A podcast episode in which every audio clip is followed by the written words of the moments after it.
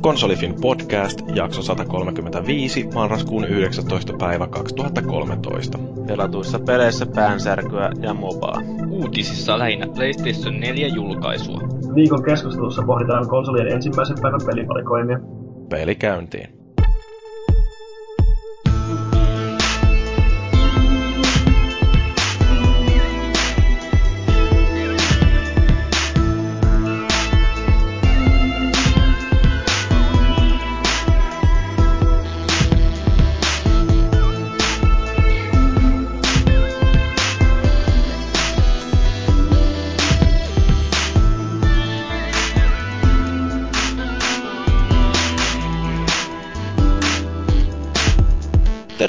Tervetuloa kuuntelemaan taas Konsolifin podcastia. Minä olen Jyri ja vaikka mulla olisi kauheasti olevinaan opiskelukiireitä, niin mieluummin kun luen prosessijohtamisen oppikirjaa, niin olen tekemässä podcastia ja onneksi mulla on täällä muutamia tällaisia vielä paremmin vastuunsa tuntevia nuoria miehiä. Sieltä ainakin linjoilta löytyy Mr. Maagi. Joo, no en mä nyt enää kovin nuori mies ole, mutta Niin, eikö- vaan, että tänne paikalle, kun mua tarvitaan. niin sähän teit sen järkyttävä havainnon muun muassa, että mä en ole tarpeeksi vanha ollakseni sun isä. Joo, se joo. Joten jollain tavalla matto lähti kokonaan mun jalkojalta, kun meidän ylläpidossa on nykyään aika paljon semmoista porukkaa, jotka vois olla sun lapsia, niin mä en Mm. enää siihen. Niin, ei sitä tiedä, vaikka ne Vai- oikeasti olisikin. Niin. Siellä on ainakin muutama tarpeeksi fiksu, että niistä voisi epäillä. No sitten siellä on myöskin Sky Polaris. Ohoi taas. Mm. Sä meinaat, että jossain vaiheessa rupeat opettelemaan tätä podcastien editointia, mutta toistaiseksi mä oon täällä apuna vielä. Joo, mulla oli tossa kiireitä opiskelujen kanssa ja nyt oli sen verran tiukka tilanne, mutta viikonloput on viikonloppu, joten me osallistun podcastiin, mutta tossa joulukuussa ja tammikuussa sitten alan ed- editoimaan näitä jaksoja. Onneksi Audacity on sen verran tuttu ohjelma, että aika nopeasti op- opin sen. Niin, että sitten jos kuullaan jaksojen laadussa jonkinnäköistä muutosta, niin, niin se voi johtua siitä, että Sky Polaris on tässä hommassa ihan pirusti parempi kuin minä, tai sitten ehkä ei. Lu- Luultavasti tulee efektejä, kaikenlaisia yleisötaputusta ja kaikkea muuta kivaa sinne. Joo, se on taas... toi jotain osviittaa, kun me katsottiin toi, mikä tää oli, Jackie Chan vai mikä, leff, jostain vanhasta leffasta joku pikku pätkä ennen tätä nauhoitusta, että sinne tulee kaiken näköistä hienoa special efektiä. Juuri näin on suunnitellut tässä. Joo, se voisi olla ihan mahtavaa, että joku kirjastosta käyt hakemassa vielä jonkun sellaisen äänitehoste CD, niin, niin saadaan oikein tosi villiä menoa sitten podcasteihin, koska kuten toissa viikkoisesta jaksosta muistetaan, niin meillä muuten on niin kauhean tylsää tämä meno. Ja sitten meiltä löytyy sieltä taas pitkästä aikaa erikoisvieras Suomen peliteollisuuden sydämestä, eli Frozen Byteilta Julius. Moikka moi, ilo olla täällä. Kiitos tästä mahdollisuudesta ja terkkuja kaikille Frozen Byteille. Joo, kerros vähän, että mikä sun homma siellä Frozen Byteilla on ja miten sä sinne oot päätynyt. Joo, eli mä oon markkinointipuolella töissä, eli kerron ihmisille ja pressille meidän peleistä ja juttelen meidän paneille esimerkiksi tuolla Twitterissä ja Facebookissa. Ja sitten muutenkin on yhteydessä meidän yhteistyökumppanien kanssa ja järkkäilen kaikkia kampiksia, mitä meillä sattuu tulemaan. Ja Frozen Byteille mä päädyin silleen, että mä opiskelen tällä hetkellä Kajanin ammattikorkeakoulussa videopelialaa ja olin sitten viime vuonna pikkujouluissa Frozen Byteilla ja mut pyydettiin töihin sitten siellä. Se oli se kuuluisa reissu. Jep, se on, mm. se on juurikin se reissu. Se on erittäin Joo. hyvä reissu mulle. Niin, että jos, jos Järkyttävän on paljon kiinnost- Axel Smithin näköinen mies. Niin, jos sillä ei duunipaikkansa pikkujoulussa, niin ei millään. Niinpä. Mutta niin, tästä sen oppii, että jos joskus tulee mahdollisuus jonkun arpajaisten tai muun kilpailun kautta esimerkiksi päästä osallistumaan tuonne pelifirmojen erilaisiin tilaisuuksiin, niin kannattaa sillä pikkasen nähdä vaivaa ja laittaa ilmoittautumista sisään, koska sillä pääsee networkkäämään ja sitä kautta saa suhteita, joiden kautta voi itselleensä ruveta hankkimaan vaikka jonkinnäköistä työpaikkaa pelialalta. Kyllä, jos veli ole haluaa, niin sitten kansi just käydä paljon tapahtumissa ja verkostoitua, koska ne, ne yhteydet on tärkeitä. Mm, tässä päivän tärkeä opetus. Tästä eteenpäin jakso onkin sitten pelkkää alamäkeä. Jakson rakennehan meillä on tämä hirveän tuttu, eli puhutaan vähän peleistä, joita ihmiset on päässyt pelailemaan. Sitten meillä on uutiskeskustelua lyhyesti ja viikon keskustelussa meillä on tällainenkin ajankohtainen aihe kuin julkaisupelivalikoimat, koska nythän on hirveästi käyty konsolisotaa siitä, että onko toi Xbox Onein valikoima ihan älyttömästi paljon parempi kuin Pleikka 4 vai vaan ää, lievästi parempi. Mutta siitä sitten tuolla jakson viimeisessä osiossa. Mutta sen kummemmitta alustuksitta voitaisiin vaikka ruveta vähän puhumaan peleistä, joita ihmiset on pelaillut. Ja Julius, koska olet nyt meillä vieraana, niin saat kunnian aloittaa kertomalla, että mitä sulla on löytynyt konsolista tai PCltä tässä viime viikkojen aikana. Kiitos. No, PC on tullut nyt pelailtua ja on pelannut Antichamberia, eli se on semmoinen 3D-pulman ratkamispeli, mikä saa sut ajattelemaan hyvin uudella tavalla niin kuin pelien sääntöjä ja miten pelit toimii yleisesti ottaen. Et siinä peri, sitä on niin vaikea kuvailla. Se laittaa niin kuin sun pään ihan sekaisin ja niin kuin sä et vaan ymmärrä, miten asiat toimii, kunnes sä sitten hoksaat, että aah, jos pitääkin tehdä tälleen. Siinä on esimerkiksi alussa semmoinen puzzle, missä sä tulet käytävään ja käytävän päässä on portaat, jotka menee ylös ja portaat, jotka menee alas, toinen on siinä, toinen on punainen, niin sä voit kävellä niistä läpi kuin monta kerran sä haluat, mitään ei tapahdu, kun jos sä käännyt ympäri ja menet samaan suuntaan, missä tulit, niin sä oot eri alueessa. Ja sun, sun pitää siitä jatkaa sun matkaa. Ja toinen alue on semmoinen, että sä tulet siniseen huoneeseen, jossa keskellä on joku objekti, jonka läpi pystyy katsomaan, jos toiselle puolelle. Sä punaisen huoneen, kun sä perutat siitä, sä punaisessa huoneessa ja sä pääset uuteen paikkaan. Että se Anti-Chamberin Steam Bannerissa lukee, tai siinä on sellainen kuva, jossa lukee niin kartta ja nuolit, niin lukee You are not here. Se kuvastaa mun mielestä parhaiten sitä peliä. Okei. Okay. Mä en tajunnut yhtään mitään tuosta selostuksesta. Joo, ei siis, sitä on ihan älyttömän vaikea selittää sitä peliä niin kuin sanoin. Et, se on just kokeilkaa sitä sen, niin jos tykkää puzzle-peleistä, niin suosittelen hyvin lämpimästi.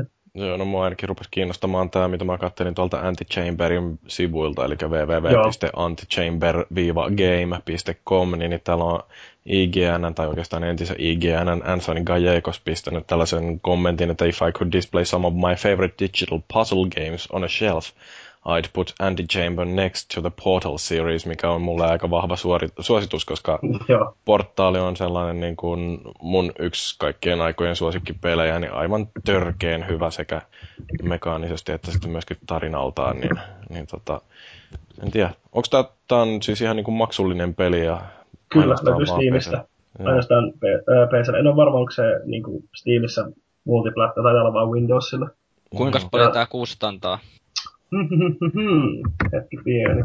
Paljonko se tekee? Koska se oli joku 15 euroa. Se oli mun mielestä aika huokea hinta. 18,99 näyttäisi tällä hetkellä olevan Joo. hinta tuolla. Mutta... Itse ostin Steamin aleista sen. Niin... On joku indie-peli, että tämä saattaa hyvinkin löytyä Kyllä. jossain vaiheessa jostain Humble Bundlesta. Kyllä, että siis sehän on yhden henkilön tekemä Alexander Bruce tekijä, muistaakseni. Joo, Mind-Bending Psychological Exploration Game. Mm-hmm. Pistetään muistiin toi. Joo. Se, se kyllä... voitti tosiaan IGFS, eli Independent Games Festival, joka on indie-pelin yksi korkeimmin arvostettuja niin palkintoja, niin se voitti Technical Excellence-palkinnon.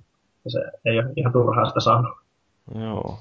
Siis tota, miten nämä ongelmat tällaisessa pelissä sitten ratkee? Onko se vaan niin kuin, että tarpeeksi monta kertaa kun tekee saman virheen, niin sitten... Siis, ne ratkee sitten sillä, niin kuin, että se, niin kuin, mä en ollut pelannut Antichamberia johonkin pari viikkoa, ja sitten mä olin silleen, aah, nyt niin tästä pääsikin tälleen. Se ratkee just silleen, että sä jäät jumiin, ja sitten sun pitää nyt tekee jotain muuta, sä takaisin siihen. Et sehän ei ole täysin lineaarinen peli, että sä pystyt niin kuin, kulkemaan eri alueille siellä, että sä et periaatteessa, sun ei tarvitse yhteen kohtaan jumittaa koko ajan, että sä voit kokeilemaan jotain muuta. Mutta mm. se on vasta, että sun pitää kokeilla eri, niin kuin, ajatella sen laatikon ulkopuolelta niin sanotusti.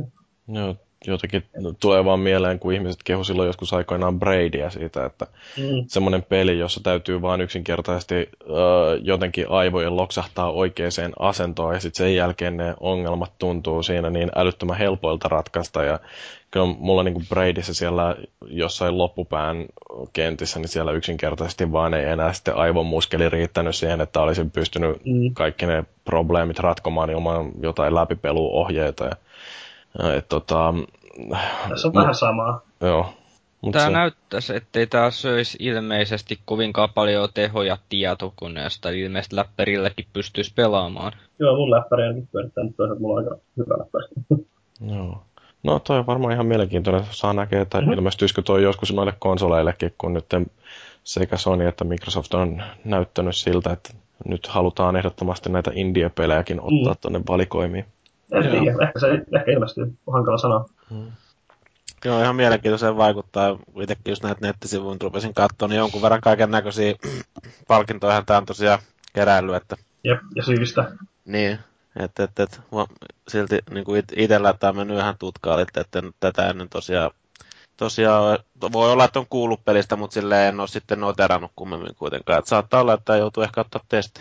Jep, suosittelen. Se on niinku tosi pelin kehittäjät tykkää tästä pelistä tosi paljon, koska se laittaa niinku pelin kehittäjätkin ajattelemaan peliä ihan eri tavalla kuin normaalisti. Hmm.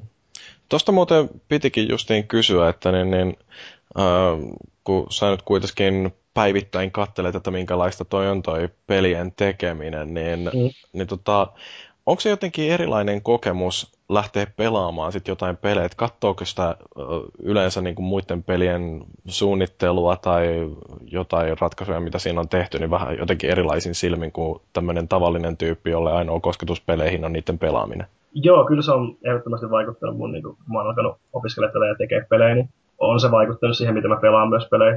Et mä, kun mä itse on enemmän business-puolen ja sit niinku tuotantopuolen tyyppi, niin mä katson pelissä yleensä sit niinku sen markkinointi tai miten sitä peli on tuotettu tai design ja miten se toimii siinä. Mutta sitten siinä, mä tiedän mun paljon kavereita, jotka artisteja tai koodaajia, niin katsoo sitä peliä sille, että miten ne komponentit siinä pelissä toimii, jos on esimerkiksi koodaaja tai sitten miten sitä arttia on rakennettu siinä jos on artisti ja tolleen, niin ehdottomasti vaikuttaa. Että ei, ei niitä pelejä enää pelaa samalla tavalla silleen vaan vaivottomasti, niin sanotusti. No, tuleeko sulla sitten mieleen, kun katsot jotain peliä, äh, semmoisia niin ajatuksia siitä, että kuinka helppo tätä nyt esimerkiksi olisi myydä tai äh, esitellä jotenkin? Joo, tull, kyllä mulla tulee se, totta kai riippuu vähän pelistä, mistä on kyse, mutta jo, joskin peleissä on silleen, aah vitsi, tästä olisi siisti tehdä niin markkinointia, koska tällä ja tälleen voisi tuoda sitä esille ja niin poispäin. Mm.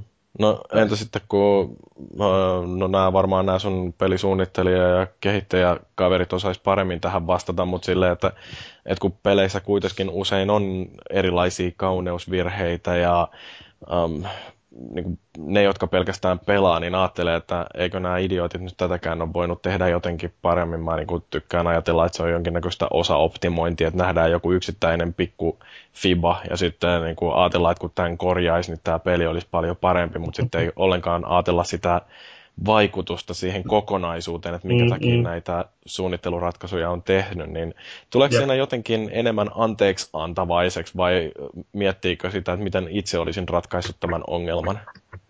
Se riippuu pelistä, tuota, tuota missä puhuit, vaikka jos ne tekisi vaan näin, niin se olisi parempi, niin näkyy aika paljon niin kuin online multiplayer-peleissä, että jos, hen, jos vaikka Champia X nerfattaisiin, niin tämä peli olisi paljon parempi. Mutta siinä just tulee se, että sitten yhden asian muuttaminen vaikuttaa kaikkeen muuhun. Niin äh, kyllä siinä niin sit, niin kuin joissakin peleissä, kun näkee, jotka on oikeasti huonoja, niin näkee sitä, että okei, jos nämä asiat olisi tehty tällä tavalla, niin tämä olisi voinut toimia paremmin. Tai jos jossain pelissä on joku huomattava epäkohta, joka niin kuin esim. designin kannalta vaikka tahti on, niin kuin esim. ensimmäinen Uncharted mun mielestä on semmoinen peli, jossa pacing on tosi huonosti tehty. Mä en yhtään tykkää siitä pacingista, koska se välillä, välillä niin kuin tosi pitkiä hetkiä, kun sä vaan hypittää kävelet, ja sitten tulee semmoisia ihan älyttömän intensiivisiä taisteluja, sitten tuntuu, että okei, okay, nyt se loppuu. Ja sitten tulee toinen heti selkään, ja se niin kuin väsyttää ihan sikana. Ja esimerkiksi semmoisista tilanteista mulla tulee semmoisia, niin kuin, että okei, okay, tähän olisi ollut fiksumpi tehdä tälleen, niin kuin, että antaa pelailla vähän rauhaa laittaa tähän ja tahdittaa vähän paremmin. Tämmöisiä asioita. Kyllä niitä tulee. Niin, eli, uh, Varsinkin huonommissa peleissä. Niin, että siinä niin kuin kehittyy se sellainen oma kielensä, jolla pystyy kommunikoimaan sitten tuosta, että mitä ne on ne ratkaisut, että joku Kyllä, tällainen uh, pacing esimerkiksi, niin että sitäkin mm. oppii mm. kattelemaan ihan eri lailla, kun on jonkinnäköinen viitekehys jo, johon verrata. Kyllä, että niin kuin henkilöt, jotka ei ymmärrä pelin kehittämistä. Esimerkiksi pelaajat, jotka tykkää pelata, mutta ne ei välttämättä ymmärrä pelin kehitysprosessia tai se kuuluu pelin kehittämiseen, niin ne voi puhua pelistä, vaikka tämä peli oli huono, koska se ei tuntunut hyvältä. Mutta sitten jos on pelin kehittämiskokemusta, tota sanoa, että tämä peli oli huono, se ei tuntunut hyvältä, koska, ja sitten voidaan kertomaan, miksei se tunnu hyvältä. Mm. Että sit oppii niinku paneutumaan niihin komponent, pelin, pelin komponentteihin, mitkä, mitkä luo sen kokonaisuuden ja pystyy katsomaan niitä sitten kriittisesti. Mm, tuleeko siellä sitten semmoinen kriittisempi silmä myöskin toisaalta, että välttämättä joku harrastelija ei ymmärräkään, että jokin asia vaan yksinkertaisesti on päin persettä, että siinä saattaa ehkä olla joku sellainen lievästi vaivaantunut olo pelatessa, mutta mut sitten, että just niin kuin pelisuunnittelija pystyy sanomaan, että tämä on niin kuin, aidosti huono ratkaisu. Että, siis joo, siis joo, totta kai tulee niin kuin esimerkiksi äm, semmoinen ohjelma kuin Extra Credits, jossa käydään paljon pelien niin kuin tekemisestä, suunnittelusta ja niin poispäin, niin siinä just puhuttiin, kuinka Rage of Bahamut on aika huono peli tai huonosti designattu peli, vaikka se on ihan älyttömän suosittu mobiililla, koska se on vain yksi, yksi iso Skinner box se peli, niin se on tosi huonosti designattu ja vaikka se on suosittu, niin on pelejä, jotka on huonosti tehty, jotka on suosittuja. Vähän niin kuin on leffojakin, jotka on huonosti tehty, on suosittuja tai kirjoja, mm. niin poispäin. Ja sit, sitä samaa näkee myös niin kuin esim. henkilöt, jotka tekee leffoja, näkee leffat täysin eri tavalla kuin henkilöt, jotka vaan katsoo leffoja. Esimerkiksi joku semmoinen perus blockbuster-leffa voi olla tosi raivostuttava niin kuin, äh, leffan tekijälle, kun taas katsojalle se voi että se oli ihan kiva. Mm, Sama on pelin kehittämisessäkin. Ihan kiva onkin varmaan jotain, mihin kaikki aina pyrkii. Joo, ei se niinku, ihan kiva ei ole se, mihin haluat pyrkiä. Tai jos haluat, niin sitten se yleensä näkyy siinä pelissä, jos se on vaan semmoinen, kunhan sitten tehdään ihan kiva. Mm. No, mitäs tota noin, niin kuinka paljon sitten pelin kehittäjät ihan niin kuin pelaa siksi, että haluaa kehittyä ammatillisesti?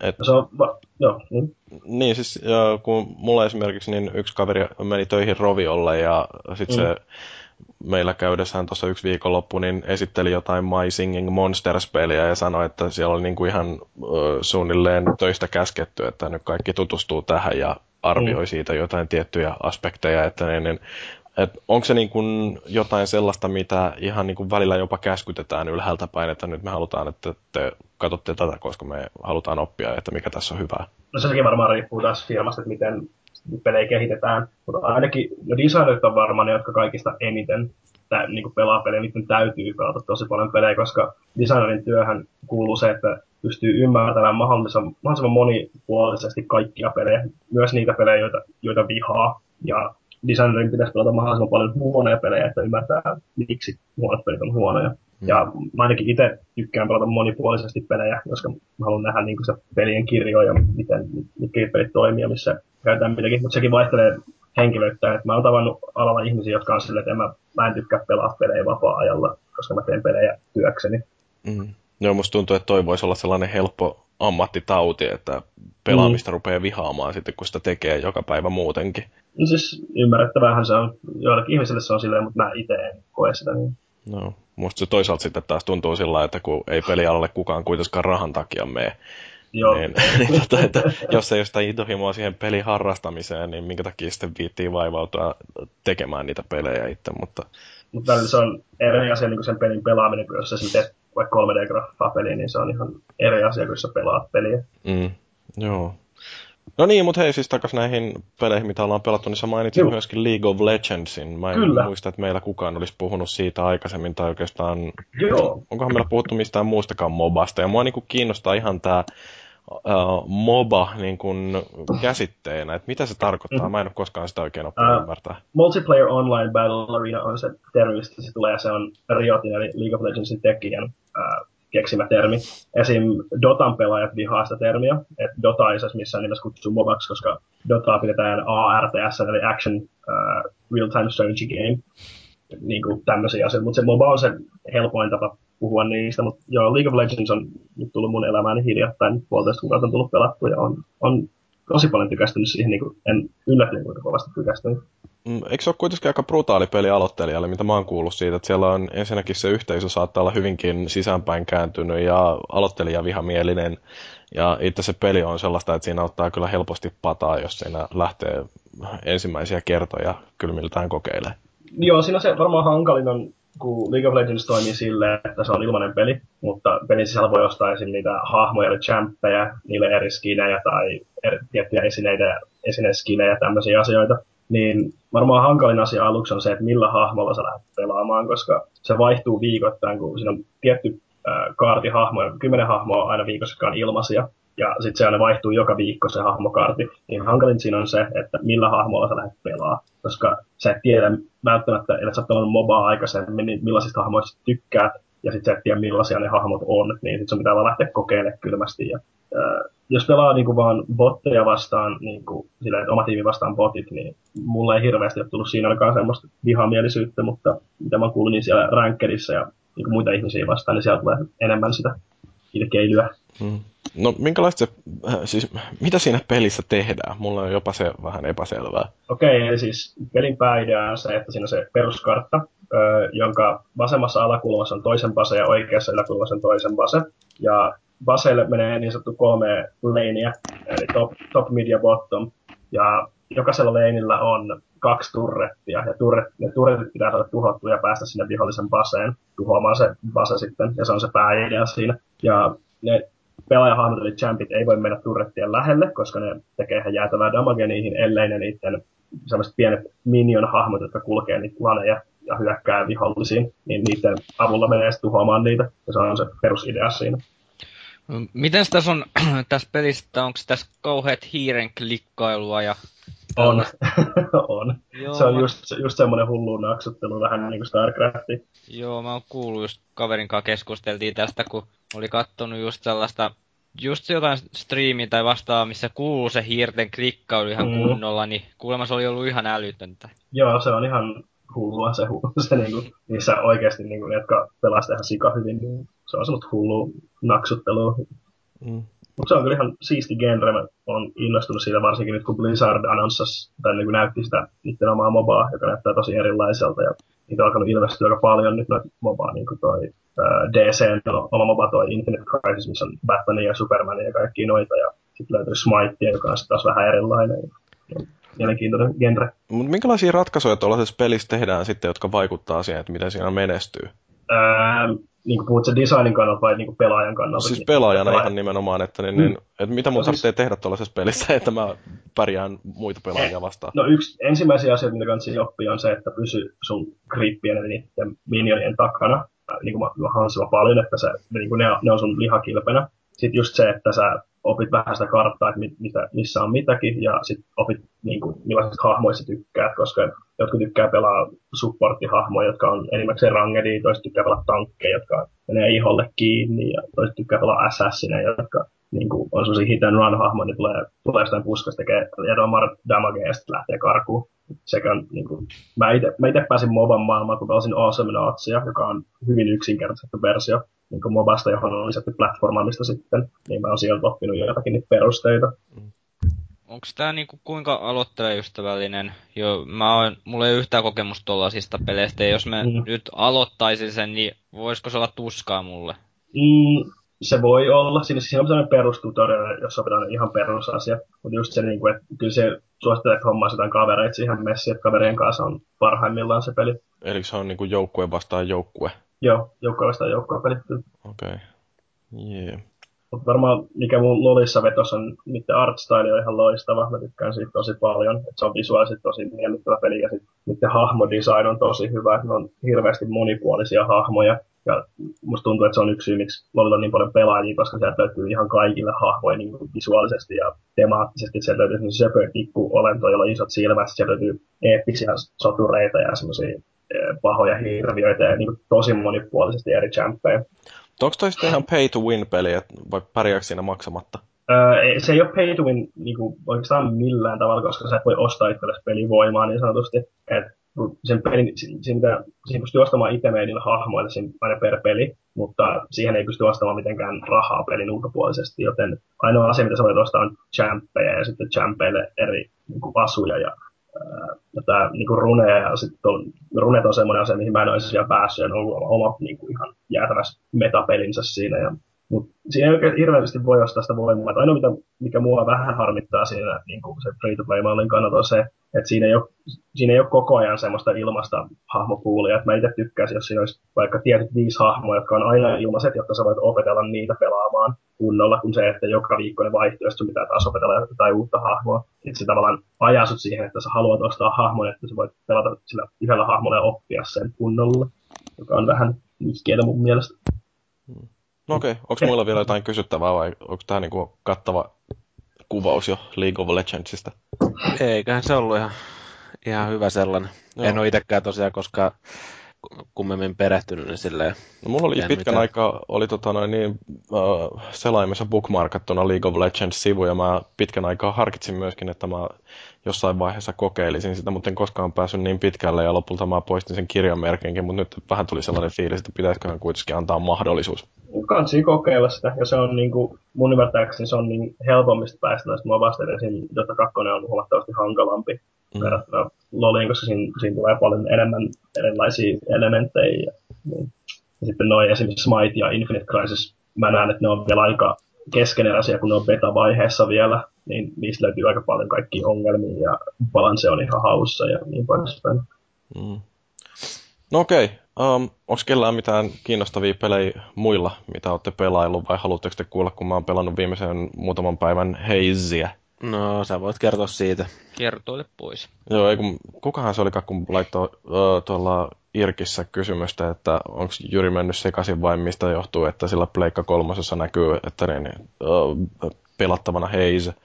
Ja mähän niin kuin innostuin sitä testaamaan ihan niin kuin ennen sitä viime viikon jaksoa, kun puhuttiin Pleikka kolmosesta ja sen näistä peleistä ja uh, mä laitoin sinne toiseen katkoonkin vielä Heissin tunnusmusiikkia vähäseen. Ja sehän oli tämä peli, joka julkaistiin silloin joskus 2008 tai jotain tälleen. Ja etukäteen sitä hehkutettiin, että tämä nyt on niinku about paras FPS ikinä, että nyt tulee pleikkarille vihdoinkin tämä halon tappaja, että molemmissa on neljä kirjainta ja alkaa ha.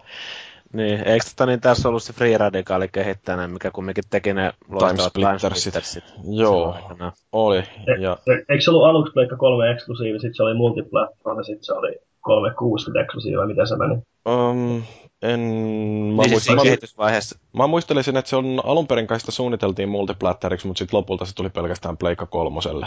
Mm. Oliko se ollut että se oli 360 eksklusiivi, sitten multiplatform, sitten Pleikka 3 eksklusiivi, jotenkin tosi... Joo, niin ilmeisesti... todella vaikea se niiden kehitysprosessi, mä muistan. Joo, ja sitten loppujen lopuksi se kai myöhästyikin jonkin verran, ja sitten se ö, julkaistiin, ja ei kerännyt mitenkään hirveän suurta hurraa huutoa, että se niin kun, Joo, ei taitaa olla niitä vähemmän menestyneitä Pleikka kolmosen ekskluja. Mutta mm-hmm. niin, nyt kun mä sen pelasin lävitte toisen kerran tässä muutaman vuoden tauon jälkeen, niin um, kyllä niin kuin pelimekaanisesti niin onhan se aika jäätävää paskaa. Ja se ohjaus siinä, varsinkin niiden ajoneuvojen ohjaus, niin on aivan hirveätä sontaa. Mutta sitten toisaalta, niin mikä mua harmittaa, että mikä siinä justiin niin arvosteluissa jäi jotenkin niin kaiken muun bashäämisen jalkoihin, oli se, että kyllähän siinä oli kuitenkin aika hyvä tarina.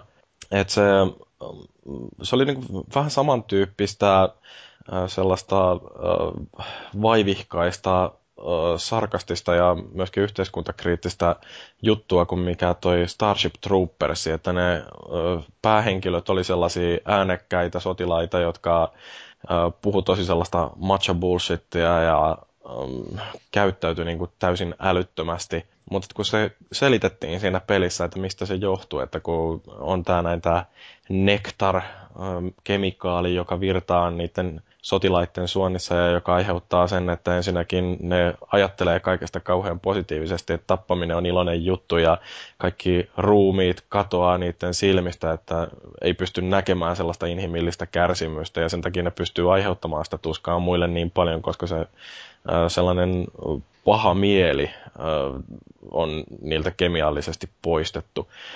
Ja se, että mitä se kerrottiin siinä pelissä, niin se oli mun mielestä aika onnistuneesti. Mutta sitten se, että niin, niin, kun se pelaaminen siinä ei ollut mitenkään kauhean mukavaa, ää, niin mä niin toisaalta ymmärrän sen, että minkä takia niitä huonojakin arvosanoja tuli. Mutta kyllä mun mielestä niin toisen kerran jaksoin ihan hyvin sen vielä pelata, eikä se kampanja kestä kuin jonkun kuusi tuntia varmaan. Eikö se tekninen toteutus ollut siis sille ihan sillä graafisellakin puolella aika, aika heikkoa niin kuin silloin, kun se tuli se peli markkinoille? No mitä nyt noita alkupään pelejä on kattellut sillä vertailun mielessä, niin ei se nyt mitään ihan hirveetä. Ruudun päivitys siinä, mä oon ilmeisesti sille tullut vähän herkemmäksi tässä niin kuin sukupolven edetessä, että oppii huomaamaan sen, että jos ruudun päivityksessä on ongelmia ja heisissä niitä kyllä riitti.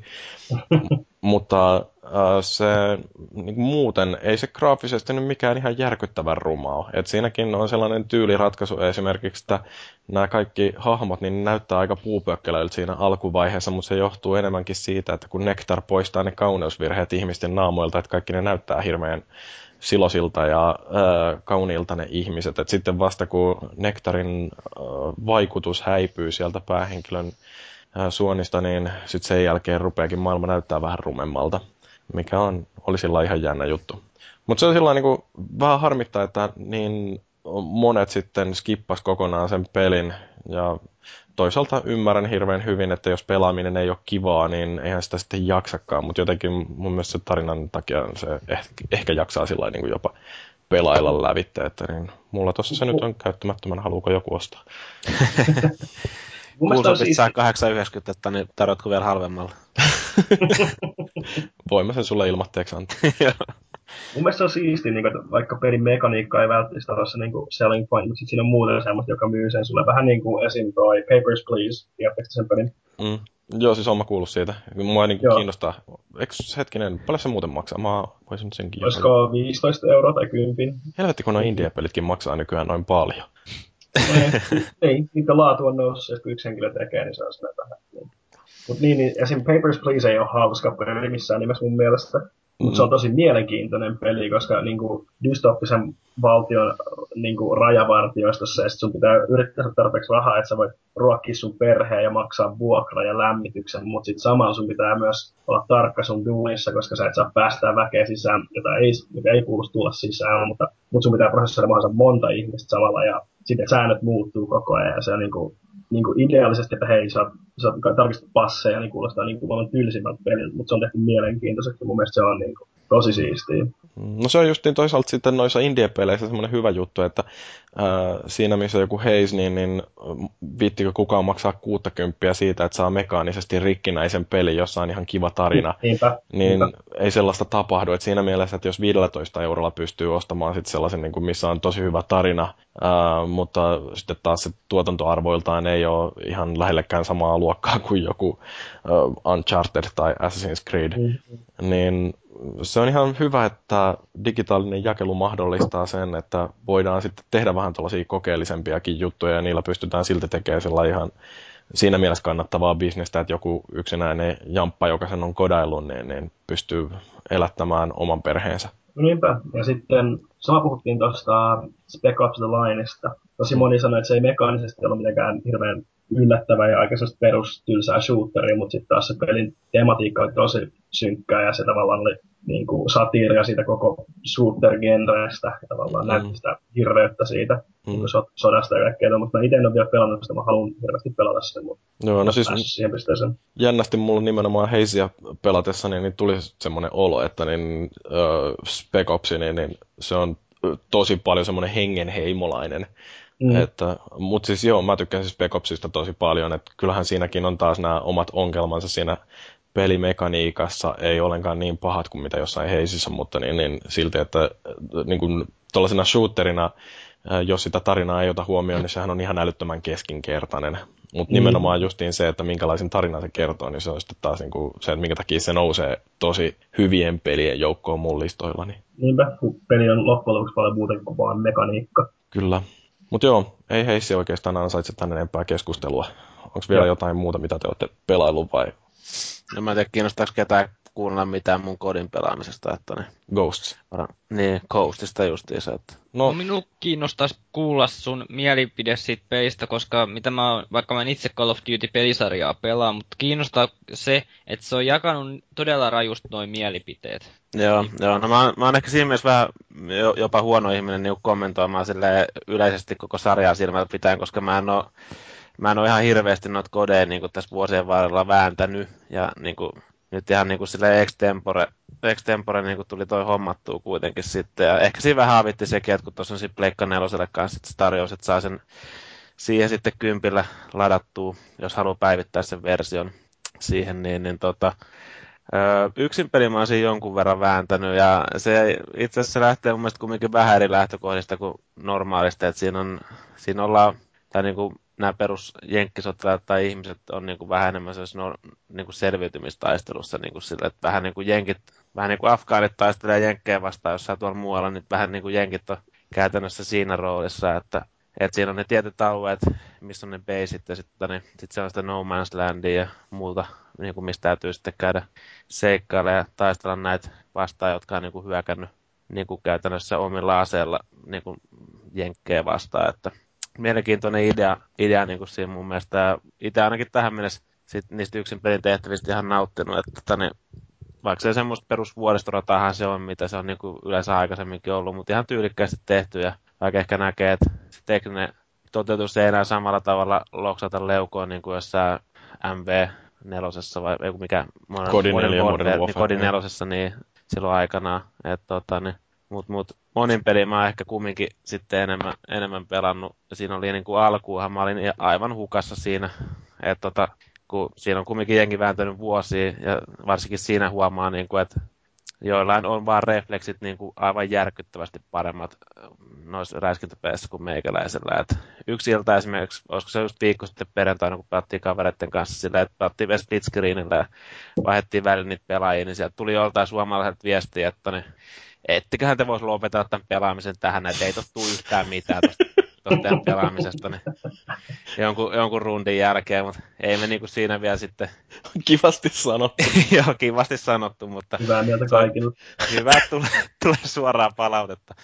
Mutta tota, niin, niin, en mä niinku siihen vielä luovuttanut, että kyllä tuossa pikkuhiljaa, kun niinku rupeaa oikeasti tuntemaan niitä karttoja ja tota, niin, vähän tietää, että mitä siellä tekee, niin, niin, tota, niin rupeahan siinä pärjää paremmin. Edelleen niissä jossain yksi vastaan yksi tilanteessa saattaa aika monesti tulla kuolema, niin kuin jos jos joutuu oikein nope, nopean reflekseillä tähtäämään, mutta niin, ehkä se ykköspelimuoto, mihin itse on tykästynyt, on se domination, eli se, missä täytyy niin kuin vallata niitä alueita. Siinä on se A, B ja C-lippu, mitä niin kuin täytyy koittaa vallata ja pitää omalla joukkueella, niin tota, just sen, sen, sen just täm, täm, näin tämmöiset pelimuodot, mistä tota, niin, joutuu vähän niin kuin tiiminä työskentelemään ja tota, niin ei ole pelkästään se ää, koderaation niin kuin, tani, kasvatusmielessä, niin toimii ehkä itselle tällä hetkellä parhaiten siinä. On siinä tullut teistä... todennut, että mun ei kannata yrittää sitä koderaatiota niin kuin, tuijottaa ollenkaan, koska niin. on aina sellaista niin kuin, maksimissa jotain 0,6. niin, niin. Mä ajattelin mieluummin sillä että mä oon kuitenkin joukkueelle hyödyksillä, että jossain Dominationissa, niin menen sinne lipun viereen kaatumaan. Joo, joo. Ja siinä on huomannut monestikin, vaikka ei ole välttämättä niistä tappotilastoissa rundin lopussa kärjessä, niin yllättäen siellä saattaa olla kumminkin kapturoita eniten ja niin kuin tämmöisiä näin, niin kuin, että on yrittänyt ainakin keskittyä siihen olennaiseen niin sanotusti siinä, siinä pelin muodossa. Mm. Tuossa niin kuin muutama matsi tullut otettu jotain tämmöistä mikä se Free for All on, missä on kaikki vastaa kaikki. Dead Mä en jaksa niitä ollenkaan, voi Joo, se, se on jotenkin tosi tylsää. Se on vaan sellainen, niin kuin, menkää tuonne ihmissoppaan ja huittakaa siellä. Mutta se oli ainakin yksi matsi ihan nautinnollista, missä niinku tuntui kaikki onnistuvan suhteellisen hyvin ja sai, sai niitä killstreakkejä. Sitten sai sitä koiraa mukaan ja sitten tane, sai laitettua helikopteri pyöriä sinne taivaalle ja sai laitettua vielä turrettiin jonnekin ampumaan, niin se oli vaan kiva katsella, kun äijää kaatuu siellä jossain, että ja ei itse tarvitse tehdä yhtään mitään. No sä sait kuitenkin sellaisen killstreakin, että jotain virveilijä sait taivaalle. Joo, joo. Vai oliko siinä nykyään niin, että se killstreak ei katkee kuolemaan? Öö, tota siis se, kyllä mä ne sain siis samalla kerralla, jos sä kuolet siinä ja sä oot saanut hankittua jonkun jutun itselle sitä ennen, niin sä pystyt sen kyllä laittaa siinä. Okei. Okay. Mutta sitten se alkaa kumminkin se skill, killstreak siinä sitten alusta, että mutta oli se silleen ihan hauskaa, että kun tota, niin, sä et saanut sinne laittua useamman vekottimen sinne kenttään ympäriinsä siinä, niin just turrettiin ja sitten vähän helikopteria ja kaikkea muuta ja koirakin kulki siinä mukana, niin siinä vaiheessa oli vähän vaikea näillä muilla kavereilla enää niin voittaa sitä rundia. Että... Mm-hmm. Joo, no mutta se on vähän sääli kuitenkin, että toi ei ole se pelin moottori kehittynyt oikeastaan Modern Warfarein jälkeen, että, että se näyttää edelleen samalta kuin silloin joskus 2007. Niin on, joo, niin on. Vaikka eikö tätäkin nyt taas hehkutettu, että nyt on taas niinku ihan uuden sukupolven moottori siellä. Se on lisää polygoneja. Joo. Mm. Joo, aina sitä hehkutetaan. On siinä yksin, yksin pelistä itse sen verran vielä, että siinä on muutama ihan hauska tehtävä, missä pääsee sillä koirallakin jonkun verran liikkuu siellä kentissä vähän niin kuin hiipi jossain nurmikossa ja sitten niin tutkii niitä alueita ja niin listii jengiä hiljaisesti, niin se oli ihan hauskaa, mutta sitten aika vähän sitä koiraakaan siinä niin kuin loppupeleissä sitten siinä yksin pelin puolella ilmeisesti hyödynnetään. Että... Joo, on sehän söpö se raili. Yeah. Dogus-teknologiaa. Niin, ja kalojen tekoälyhän siinä on kai ilmeisesti. Ai kanssa. niin, se kalojen tekoäly, se oli paras markkinointilainen ikinä. Voi, je- voi Jeesus, mikä markkinointilainen. Kun uit, kalat, uivat ohi, silleen, yes. Tämä on se innovaatio, mitä peliala tarvitsee.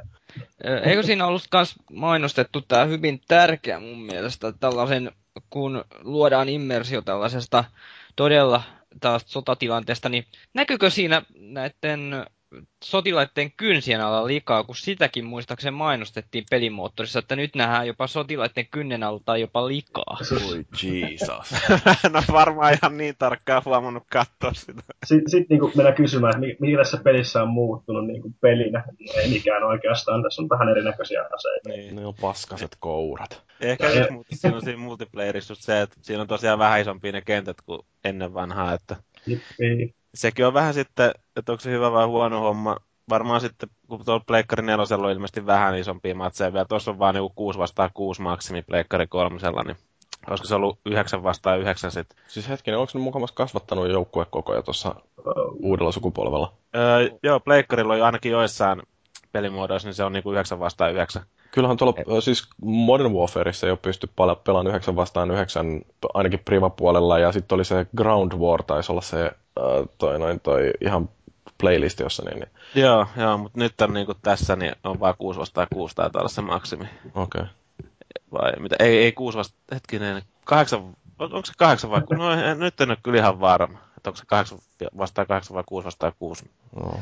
Mut No, tota se on niin, hirveän aika- merkittävä asia. Niin, 6 vastaan 6 se taisi kuitenkin olla. Et se, on, se on vähän ihme jopa, että sitä on niinku laskettu tähän, Mhm. tähän niinku nykysukupolven coastiin niistä aikaisemmista. Mhm. Mut Tota, niin. No, mutta ei ne osaa enää, kun Infinity Wardilta kaikki tekijämiehet lähti, niin, niin ei Activision ole enää. lähtee. Vähän harmittaisi tämmöiset tämmöiset isot AAA-pelit, kun ne, jos niinku lähtee markkinoimaan sitä, mitä, mitä pelissä on uutta, kalat, jotka ui sun ohi ja koira, niin se on vähän silleen. Mm. Niin, tähänkö nyt on tullut. Niin. Onneksi India, India puolelta löytyy paljon siistiä innovaatioita. Ei toi mun mielestä niinku huono peli ole. Että kyllä mä itse olen ihan mielelläni sitä pelannut ja aika monta tuntia mä siellä saanut jo upotettua, varsinkin semmonin Mm. pelin puolelle. Että, Joo, Niin. no, mutta on jotenkin vaan hassua sillä, että Polygoni antaa sille 6.5 ja sitten kuitenkin Killzone Shadowfall saa vitosen ja isoimpana kritiikkinä se, että kun tämä peli ei oikeastaan uudista mitään. niin, joo, ihan, ihan sillä niin kuin hyvä, että joo, Call of Duty se on varmaan uudistunut aivan sikana siitä viimevuotisesta tai toissavuotisesta tai kolmen vuoden takaisesta. No joo, mutta onhan siinä ne kalat. Niin. on. Joo. No mutta mä luulen, että meillä on tämä moppiosuus nyt aika hyvin taputeltu. Voitaisiin mennä seuraavaksi tuonne uutisosioon. Siellähän me puhutaan muun muassa siitä, että miten Sony on vihdoinkin saanut kehitettyä punaisen viivan konsoliinsa. Mutta pidetään tässä kohtaa lyhyt tauko.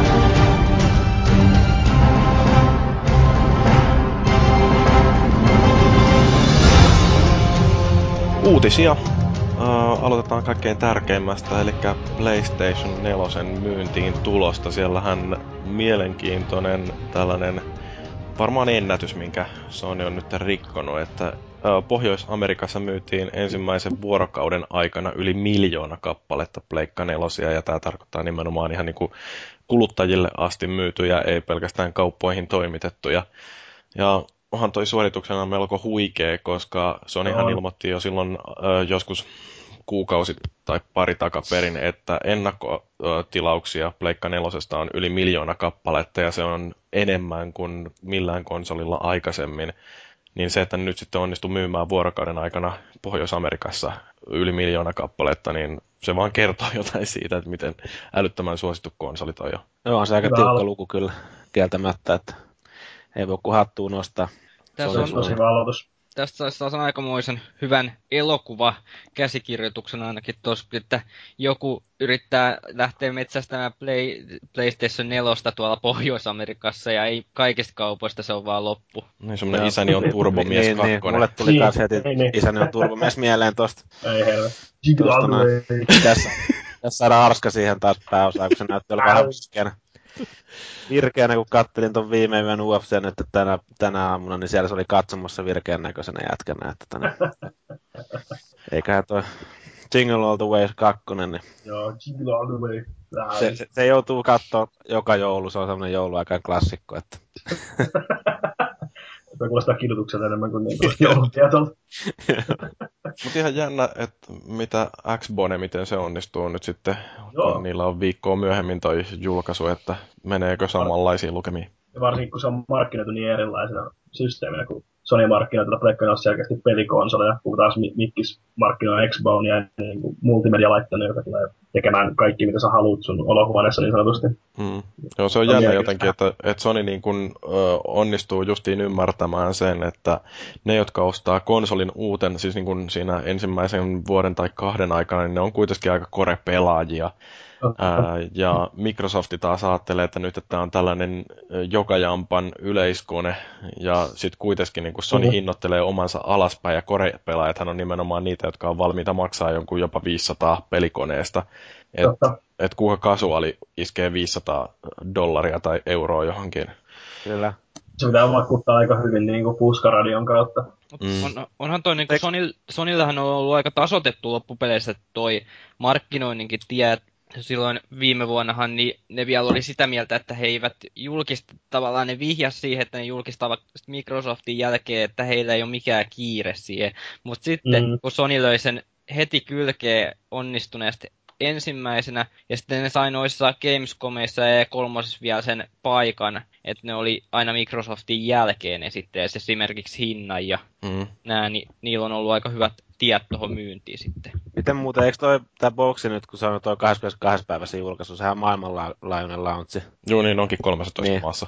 Niin, niin, niin. niin, on, mutta, maailmanlaajuinen. niin, mutta si, si, si, tavallaan niin kuin, tota, niin, öö, no jotkut suomalaisetkin, mitkä on niin kuin, tilannut esimerkiksi Pleikkarin ja Boxin, niin jotkut saattaa kuitenkin saada ton Boxin ekana, kun eikö toi verkkokauppa ja muutama muu kauppa niin kuin ainakin aikonut saada niitä tähän launchiin jonkun verran. Et Niin, Suomessa on kumminkin periaatteessa mahdollista saada Boxia aikaisemmin kuin Pleikkari. Mm, Periaatteessa joo, mutta Niin. siis... Saatavuus tulee varmaan tosi rajattu. Niin, Mm. Joo, ja siis nehän on kuitenkin ne kaikkein innokkaimmat Xbox-fanit, jotka nyt noita on Suomeen tilannut, että uh, aika harva varmaan viittii niin kuin nä- nähdä ihan kauheasti vaivaa, että itsellensä hankkii tollasen ja sitten asettaa sen niin kuin toimii jossain Saksassa tai Ranskassa, tai siis niin kuin valehtelee maaksi jonkun Saksan tai Ranskan, koska Suomeenhan sinne ei voi ensimmäisenä päivänä laittaa. niin. Ja sitten on vielä tämäkin hassu puoli, että jos pistää jonkun Englannin esimerkiksi sinne käyttömaaksi, niin sitten kaikki ostokset te- tehdään punnilla, ja jos sinne kerää sitten jotain saldoa puntina, niin sitä ei pysty millään enää muuttaa euroiksi siinä vaiheessa, kun siirtää sen maan suomeksi. Että, Ah, jaa. et kyllä siellä sillä niin pikkasen jonkinnäköisiä ongelmia itsellensä hankkii tollasella, mutta Mä, jos se on sen arvosta, niin mikä kaveri, jotka on niinku tälläkin hetkellä niiden käyttämään englantia ihan sen takia, että tota, niin ei tulisi ne pakkolokalisaatiot niihin peleihin. Joo, mä vaihan, mä vaihan mun Xbox 360 olisiko riittääkö mun paikan, koska mä, mua ärsytti, kun kaikki halot sun muut lo, tuli Suomen lokalisaatiot siihen, mä olin silleen, ei, mä en kestä. Mm, joo. No, mutta siis se oli mikä oli kanssa aika mielenkiintoista, niin Microsoftihan on ilmoittanut, että neillä on tavoitteena nyt se, että tuolta Saksan markkinoilta niin ne kaappaa nyt tässä uudessa sukupolvessa 40 prosentin markkinaosuuden ja mitäs tohon nyt voisi sanoa? Siinähän yrittävät. Se on aika, aika in, niin kuin kunnianhimoinen, kun miettii, kun sitten Xbox Onein noi kaikki ESPN ja noi tuommoiset ominaisuudet, niin toimii kyllä vain Jenkeissä ja ei hirveästi Euroopassa, niin Mm. se on aika haastavaa. Niin, ja sitten kun ajattelee, että 360 markkinaosuus esimerkiksi tällä hetkellä Saksassa on jotain vähän reilu 20 prosenttia. Uh. Ja siis siinä on kuitenkin niin kuin tämmöiset pari pikku juttua, että boksi tuli myyntiin, siis 360 tuli myyntiin vuotta ennen Pleikka nelosta, ja sen hinta oli parisataa euroa halvempi. Et nyt myyntiin tulo on samaan aikaan ja hinta on 100 euroa kalliimpi, ää, mm. niin mitähän Microsoft oikein sitten meinaa tehdä sellaista, No, että ne sais sen No mä en tiedä sitten, että tota, niin paljon siellä on viin markkinaosuus ollut niin kuin tässä nykyisessä sukupolvessa. 30, ei kun 40 pinnaa. Et siis Sonilla oli Mm. pienempi vähän. Että jos se laskee sen mukaan, että tota, niin Wii U on myynyt niin paskasti. Mm, Se on totta. Joo. No, mutta kyllä se kuitenkin aika mielenkiintoista on, että mitä ne, mitä ne meinaa tehdä sellaista, että ne oikeasti saa ihmiset ostamaan sitten. Mutta sehän ei ole taas minun ongelmani. Mutta se, mikä voi olla mun ongelma, niin tästähän on kauheasti raportoitu, että noita vikaantumisia on nyt ollut huolestuttavan paljon, että varsinkin HDMI-portit on ilmeisesti prakaillut noissa Pleikka nelosissa ja muutenkin se on ollut vähän sellaista, että kauheasti kaiken maailman valitusta, että konsoli on ollut kuolleena jo saman tien, kun se on laatikosta otettu. Ja, Eikö se ollut varsinkin jostain Amazonin toimituksesta niin tullut tällaisia um, joo, tietoja? Joo, siis Amazonissa, niin siellähän ö, ensimmäisen päivän myyntien jälkeen, niin sinne ilmestyi sellainen 2500 yhden tähden arvostelu, jossa valitettiin, että tämä konsoli oli paskana. Mm. Mutta sitten toisaalta, niin kuin mitä, mikä nyt tietysti Amazonissa on, että siellä- siellähän tulee näitä tällaisia arvostelupommituksia, että milloin mistäkin syystä jotain kirjoja esimerkiksi mennään pommittaa niillä yhden tähden arvosteluilla ja siellä asialla on paljon sellaisia ihmisiä, jotka ei ole koskaan sitä kirjaa itse käsissään edes pidellyt. Että se Mm. niin kuin, syytä voi olla ihan vaan se, että en nyt satu tykkäämään Sonista, että kun niillä oli joku rootkitti joskus aikoinaan CD-levyissä, niin nyt sitten kaikkea mitä Sony tekee, niin täytyy käydä dissaamassa joka paikassa, missä mahdollista. Se on vähän niin kuin nuo Metacriticin käyttäjäarvostelut. Joo, no Metacritickiin ne sentään ymmärsi pistää sen rajoituksen, että pelistä ei voi kirjoittaa arvostelua ennen kuin se on myynnissä. Joo. Mm. Mulla antaisin tähän taas sen elämänohjeen, että oikeasti jos tulee joku tällainen uutinen, että on hajonnut konsoli, niin ei hätänny sitä, vaan tutkii asiaa ja miettii hiukan erilaisia näkökantoja, että voisiko tämä nyt oikeasti vaikuttaa joku muukin asia, että tämä on. Että ei heti johtopäät, ihan johtopäätöstä, että kaikki on hajalla tai Niinpä. Sony, Sonylla menee huonosti tai Sony ei ole panostanut tähän tarpeeksi tai jotain vastaavaa. Että siihen vaikuttaa aina moni asia.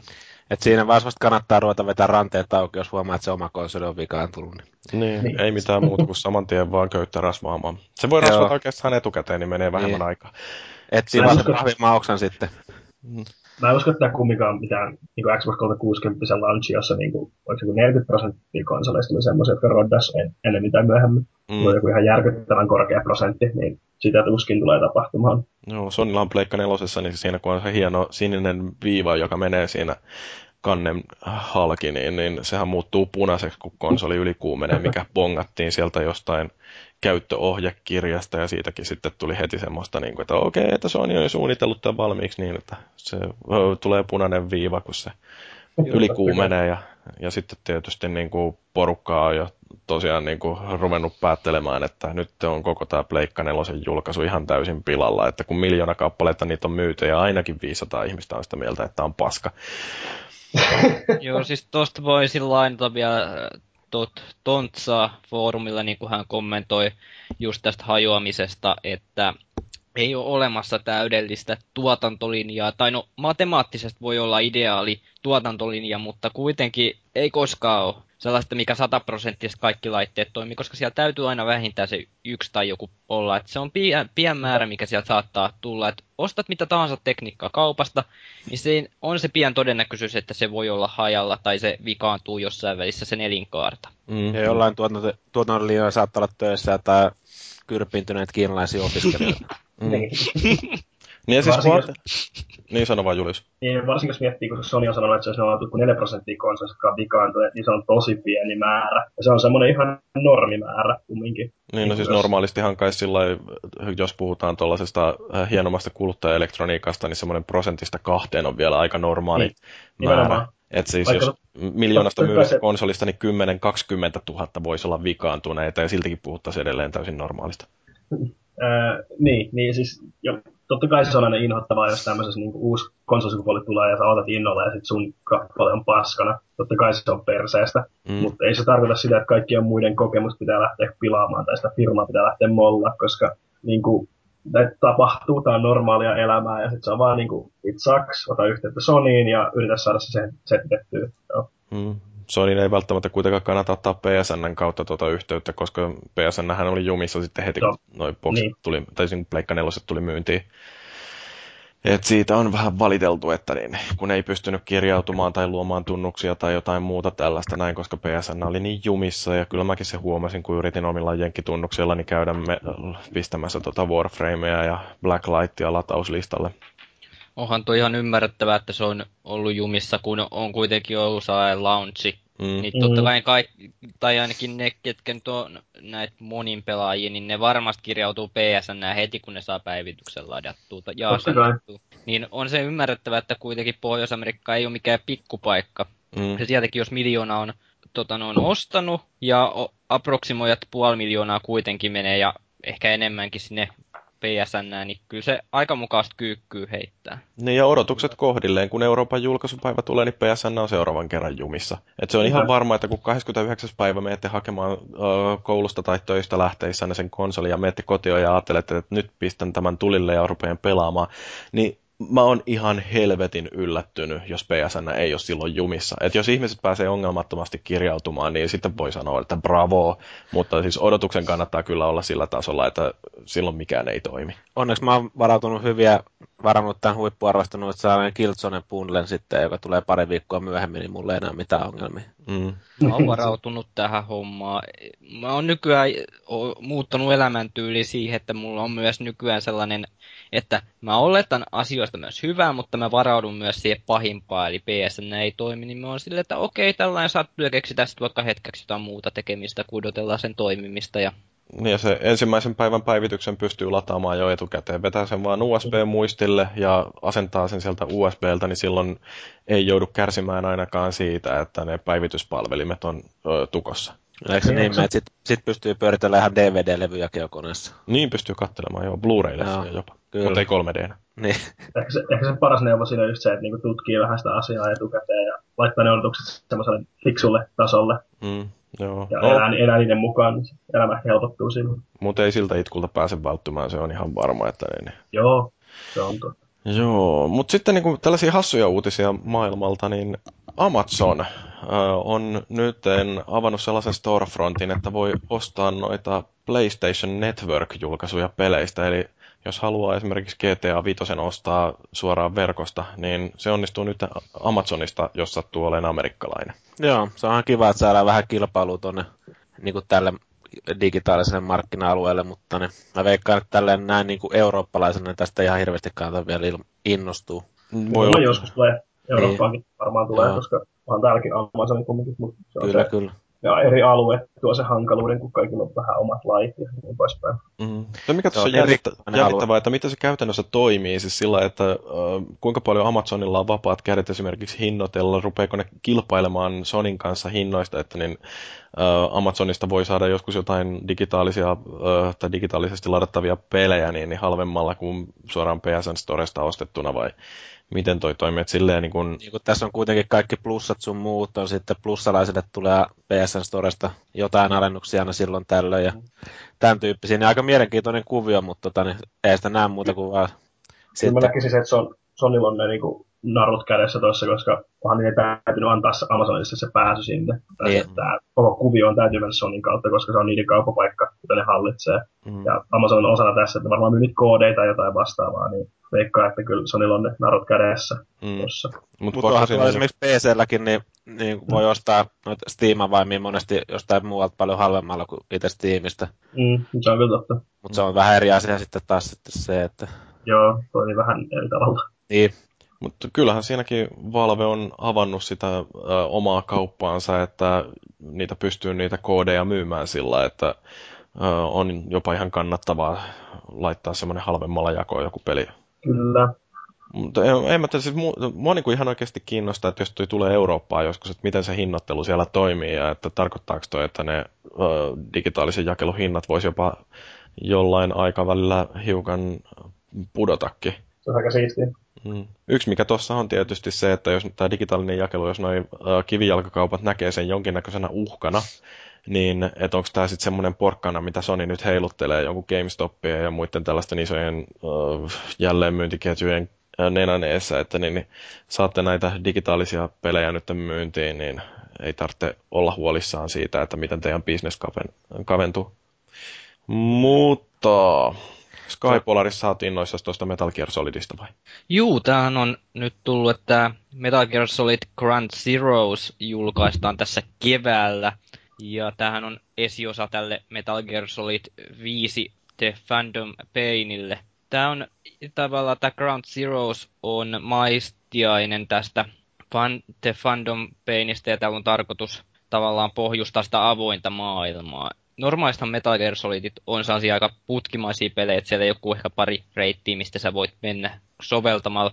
Mutta nyt on tarkoitus siirtyä ilmeisesti avoimempaan maailmaan. Tämä tulee nyt 30 dollarin levykehintaa tuossa keväämällä ja sitten digitaalisesti ostettuna niin 20 dollaria maksaa. Ja lisäksi Pleikka 4 saa tietenkin lisäsisältöä ja tulee, mukana tulee toi DLC, missä päästään tuonne tuttuihin paikkoihin, jotka oli Metal Gear Solid 1. Mm. Ihan mielenkiinnolla odotan. Mutta... Joo, mutta tuleeko nämä yhdessä paketissa sitten mahdollisesti tuossa Pleikka 4-versiossa? Hmm koska ei välttämättä huittaisi ostaa sitä yhtä osaa, että ostaisi mieluummin kummatkin samassa paketissa. Kun ne varmaan ennen vähän tekee semmoisen yhdistetyn paketin. Niin. Ne, äh, mielenkiintoista nähdä, että minkälainen, miten paljon tällä on ylipäätänsä pituutta ja minkälainen pohjustus mm, tämä sille varsinaiselle pelille sitten on. Että tota, ainakin no tuo 20 dollarin hinta nyt ei tietenkään mikään ihan hirveä ole, mutta... Ei ole paha. Niin, että siinä mielessä se varmaan sen ihan oikeuttaa sen pelin, mutta mä veikkaan, että ei välttämättä mikään ihan hirveä, hirveän pitkä epos. Ei varmaankaan. Lähinnä nyt tarkoitus on just tar- ehkä tarjota vähän sitä sellaista pelimoottoriesittelyä ehkä. Ja sitä, että kuinka tämä uusi ääninäyttelijähän on Kiefer Sutherland eli Jack Bauer. Mm. Varmaan tarkoitus on tarjota pelaajille pikku pääsy. Ei, ei varmaan tällaisen Gran Turismo Prologue-tyylinen niin, tapa. Mulle tuli vähän sama, mieleen just. saman mieleen kanssa. Aika harvahan on tainnut vielä, vielä toipua siitä, että toi Kieferi on tuossa roolissa, että ei se, ei se välttämättä ihan heitteri, heitterin kanssa samalle tunnetasolla ainakaan niissä trailereissa ole päässyt mitään kattelu itse. Don't be a hater. Niin. Jack Powerin takiahan meikäläinen hommaakin ton pelin. Mutta siis tykkään mä Hideo Kojiman tyylistäkin tehdä noita välinäytöksiä tot tarinaa Josta on onkin sen... vaan pelkästään semmoinen viiden tunnin välinäytös. No se niin kelpaisi mulle. Nelo, ne, meni vähän kyllä yli niiden, niiden katsiinien kanssa, kun se vika oli joku puolitoista tuntia. Se oli vähän silleen, no niin, no, voisiko vähän rauhoittua näiden kanssa. Muistan joskus silloin jo kakkosaikaan, niin ehkä pikkasen, pikkasen oli pitkän puoleista välinäytöstä, mutta kyllä sen silloin jakso vielä pelailla ihan ihan mukavasti. Mutta... No en mä tiedä, mä niin totesin, että jos siinä olisi ne pelattavat osuudet jätetty väliin, niin mä olisin varmaan jaksanut mennäkin sitä kauhean, että vähän pitemmälle, että niin, jotenkin se pelattavuus oli aivan kamala ainakin tuolla Vitalla, kun mä sitä yritin jotenkin päästä eteenpäin. Että... Mm. No, mutta ehkä se oli sen ajan peli. Mä en muista milloin, eikö se ollut 2002, kun se tuli toi MGS. En mä tiedä, mutta siis niin kuin, se ensimmäisen mä pystyinkin pelaamaan, mutta se kakkonen jotenkin se rupesi mä niin nyppiä heti alusta alkaen. Et en tiedä sitten, oliko se niin kuin, oliko se yhtä huono vai oliko se vielä huonompi, mutta sen ensimmäisen pelin jälkeen niin mä en enää kyllä sitä kak- kakkosta jaksanut niin kuin kauhean pitkälle kelata. Joo. Oli siinä ekas ehkä enemmän pelattavaa sille varsinaismuodossa. Ja sekin tuli tietenkin, mä pelasin silloin 98, niin oli se silloin ihan, ihan ok se pelimekaniikka silloin, että vaikea. Vaikka kyllä mä kiite koitin tuota kakkospelata nyt uudestaan jossain välissä, en mä jaksanut enää. Hmm. Mutta onko toi Kojima siis mukana tässä Ground Zeroesissa tekemässä sitä? Hmm. Kyllä se mun mielestä. Okay. Että se ei ole mitään B-joukkuetta koonnut tekemään tätä samaan aikaan kuin itse vaan tämä tota Phantom Painia. En mä ainakaan muista kuulla, mutta voi se olla tietysti. Toihan oli alun perin ainakin toi pelimoottori on sillä tavalla, että sit, sehän ei ole, se on Kojima vissiin jonkun toisen tiimin laittanut tekemään kyllä sen kasaan, mutta se ei alun perin uskaltaa paljastaa sitä, että se on Metal Gear Solid tuolle Fandom Painille se traileri, vaan se sitten paljastui vähän myöhemmin, kun hän muistaakseni sanoi, että ei vielä uskaltanut, kun oli vähän kokematon, se vissi oliko jotain kokematon tiimi, että ei uskaltanut heti pistää sitä Metal Gear Solid nimeen kiinni, vaan sitten kun kaikki oli että wow, niin sitten pistettiin, että tämä on Metal Gear Solid. Mm-hmm. Mutta sitten niinku tärkeämpi kysymys. Ground Zeroes, mikä vitun nimi toi jo? Se on taas näitä japanilaisia keksintöjä. Se on just näitä, no katsoa mitä nimiä nyt muissakin MGS-peleissä pyörii, niin ei se mikään täysin se kummallinen nimi on. No. Joo, että toi Phantom Pain sentään on jonkinlainen, niin kuin, sillä on joku järkeväkin merkitys, mutta niin kuin Ground Zeroes. Taas on... M- MGS ja sana järkevää ja välttämättä so, sovi niin sama lauseeseen. Joo, no entäs kuinka järkevää on tehdä Assassin's Creed-elokuva? Mm, sitä vaike- vaikea sanoa tässä vaiheessa, kun ei ole vielä tullut leffateatteriin, mutta mä en ole nähnyt edes Prince of Persia, mutta kyllä mä tätä odotan innolla. Uh-huh. Mä oon, kyllä mä oon nähnyt näitä pelielokuvia ja tietyllä tapaa, kunhan tästä ei nyt tulisi sellainen perus Hollywood-leffa, että missä joka ra- rakennus räjäytetään koko kaupungista, ja sitten siinä kauhea splatterimeininki, vaan sellainen ihan odottaisi sellaista hiukan rennompaa kerrontaa, ja tietenkin voisi tulla sellaista hienoa toimintakohtausta mukaan. Mutta ei mitään verimässäilyä tai tällaista räjä, kauheat räjäyttelyä ja kaupungin tuhoilua. Niin... Valitettavasti mä en usko, että tästä tulee verimässäilyä, mutta siis toi ajanjakso, että kun se sijoittuu sinne ristiretkien aikaan, niin eh. se on semmoinen, mikä mahdollistaisi kyllä oikein tosi ihania raajojen poistoja sun muita. Tässä on kyllä ihan loistava toi päänäyttelijä mun mielestä toi Kyllä, Michael Fassbender. Joo, et se, yes. se on vetänyt moni hyviä rooleja. Muun muassa tuossa Prometheuksessakin se veti tosi hyvän roolin, vaikka se itse leffa, siitä voi olla montaa mieltä. Sitten onko X-Men First Classissa muun muassa tehnyt ihan, Joo, ihan se, hyvän roolin. Ja se tulee olemaan myös siinä X-Men uh, Days of Future Past, joka nyt on tulossa. Joo. Niin, mm. se on eri... Ja sitten se oli Inglourious Bastardsissa myös erittäin hyvä näyttelijä. Niin kuin. Joo. Se ainakin luo luottamusta, kunhan siinä on hyvä käsikirjoittaja hyvä screenplay ja hyvä ohjaaja, niin sitten ehkä voi tulla hyvä vielä. Ohjaajastahan ei mitään tiedetä. Ei, mä oon joskus Game Reactorista, vai oliko se Domesta lukenut, että se olisi ollut joku teatterialalla enemmänkin toiminut ohjaaja.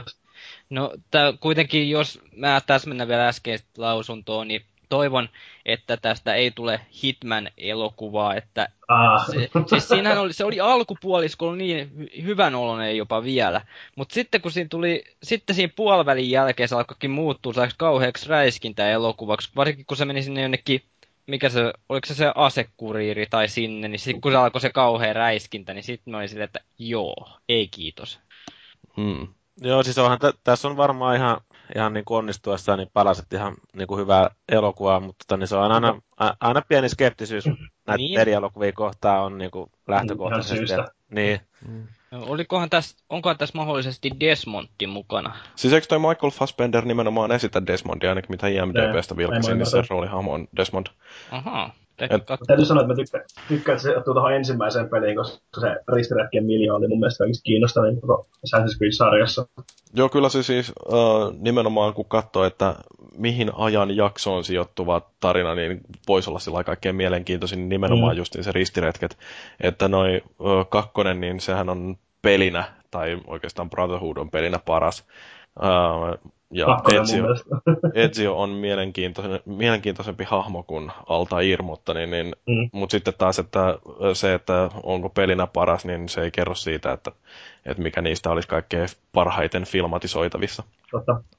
Ja sitten toisaalta niin kuin, jotenkin, kun mä ajattelen sitä, että pistetään tällainen niminäyttelijä vetää sitä Desmondin roolia, että voisiko olla, että se jopa samalla tekee Altairin roolin, mikä olisi, aika, loogista. olisi aika jännä sellainen ratkaisu. Ja sitten mulle jotenkin rupeaa pyöriin päässä Cloud Atlas, että minkälainen kerronta siinä oli. Oh, että, Cloud Atlas. että toimisiko niin kuin joku vastaavan tyyppinen Assassin's Creedissä. Joka Hei, niin kuin... älä, älä, sano, älä sano ihania asioita, mutta mulla ei... Niin, mind blown.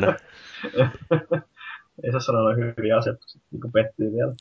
niin se on, että tämä on taas tätä expectation managementia, millä niin, taataan pettymys. Sitten y- jos siinä on Cloud Atlas ja sitten sit sieltä tulee Star Wars ja sitten sit onkin Star Trek. no niin, no niin, no niin. Yksi kysymys, mikä mulle herää vielä tästä on se, että onko tämä sitten kuvattu kuinka paljon aidois-lokaatioissa, eli tuolla vaikka jossain ulkona, vai onko se sitten pitkälti studiossa kuvattu sitten ja laitettu siihen luotu digitaalisesti se ympäristö, puitteet siihen ympärille. pointti.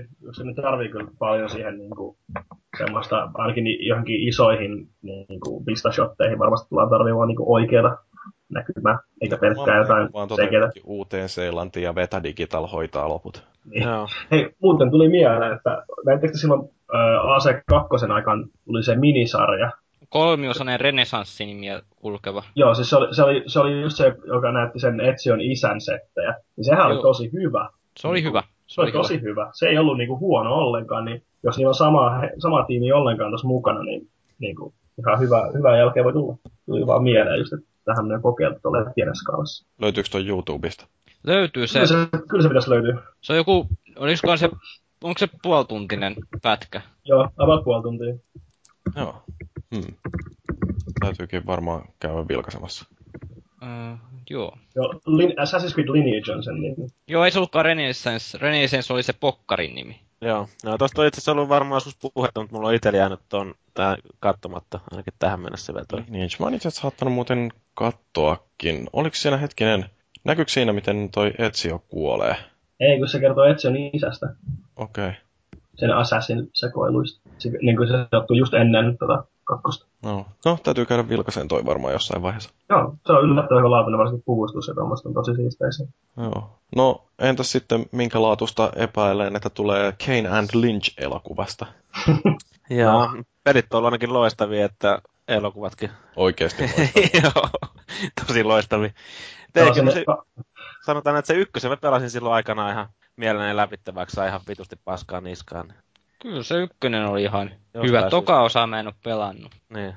kokeilu ykköstä ja sitten kakkosen demon pelasi, ja se oli ihan kauhea se kakkosen demo, ja sit varsinkin se graafinen tyyli oli ihan Joo, kauhea. joo. Mä en Ja pystynyt- siihen sitä, että joku kuva, joku kuva kännykkäkameralla ja se näyttää ihan hirveältä. Siinä tuli melkein paha olo, kun sitä pelasi. Jos mä en ymmärrä, kenen mielestä se oli niinku hyvä idea, se kamerahomma. Niinku, mä voin kuvitella, että joku sanoo ideasta, että testatte, jos joku sanoo, että on ihan paskaa, voidaanko me lopettaa. Tehdä niinku oikeasti hyvän näköistä jälkeä, eikä pikselöidyttää tätä koko paskaa. Mutta, Pelasitko sä koskaan sellaista peliä kuin Wet? ää, Minä. kokeilin sitä. Se oli ihan mielenkiintoinen. Mietin vaan, että oliko se äh, niin kuin, semmoinen samanlainen filmirakeisuus, niin siinä Wetissähän oli kai jotain se oli niinku enemmän, enemmän, enemmän semmoinen niinku vanha filmiprojektori, kun taas sitten Challenge 2 oli sitä, että sulla olisi paska kännykkäkamera, joka pikselöidyttää sitä kaikkea settiä. Joka heiluu mukana siellä sillä Niin, ihmeessä. se, ja se heiluminen oli myös ihan hirveä. Ei helvetti, sitä mä en varmaan pystyisi katsoa sitä. Joo, siis siitä tuli melkein niinku paha olo, kun katsoi sitä kuvaa. Et ei, ei vaan niinku tehnyt mieli pelata kyllä yhtään. Dem- Mm. demoa jonkun verran testasin, mutta totesin sitten, että ei, ei ole mun juttu. Joo. No ei siis tota, tämä uutinen, mikä liittyy Kane and Lynchiin, on se, että siellä on vähän noita miehityksiä nyt tarkistettu, että aikaisemmin sinne suunniteltiin, että Jamie Foxx ja Bruce Willis olisi ollut pääosissa, ja mikä kuulosti mun mielestäni siltä, että aa, täydellinen elokuva, että, Mm. että hyvät näyttelijät, mutta nyt sinne ollaankin puuhaamassa sitten Vin Dieselia Lynchiksi ja Gerard Butleria Kaneiksi. Siinä on vähän kakkosmiehitys, ja mä en tiedä, Jared Butler on tosi hyvä, mutta Vin Diesel taas. Niin. En mä tiedä, miten nämä jätkät sopii noihin rooleihin sitten. Eikö Gerard Niinpä. Butler ollut tuossa, mikä se oli se Gamer vai mikä se oli se? Joo. Joo, se oli just 300. Niin joo, this is Sparta. Ja tehnyt Kyllä. hirveän läjä jotain romanttisia komedioita myös. Ai niin sekin. Ja sitten aina, pila, sit aina pilaa Jared Butlerin sille, että pakottaa sen puhua jenkki-aksentilla, koska niin. Niin oliko se Aussi? Ää, se on, onko se Walesista vai tuolta, tuolta, se on Skotti tai Wales tai tämmöistä kumpi. Hei, näittekö te muuten Olympus Has Fallenin? En. Ei. Hieno elokuva. Siinä lyödään paljon puukolla ihmisiä päähän. Myyty. Se on, se on raaka leffa, se kannattaa katsoa. Mä veikkaan, että tästä I'll tulee aika paljon räjähtämistä tässä leffassa. Mm. Ja, mutta tässä just tää kamera, hyvin, Kane Lynch.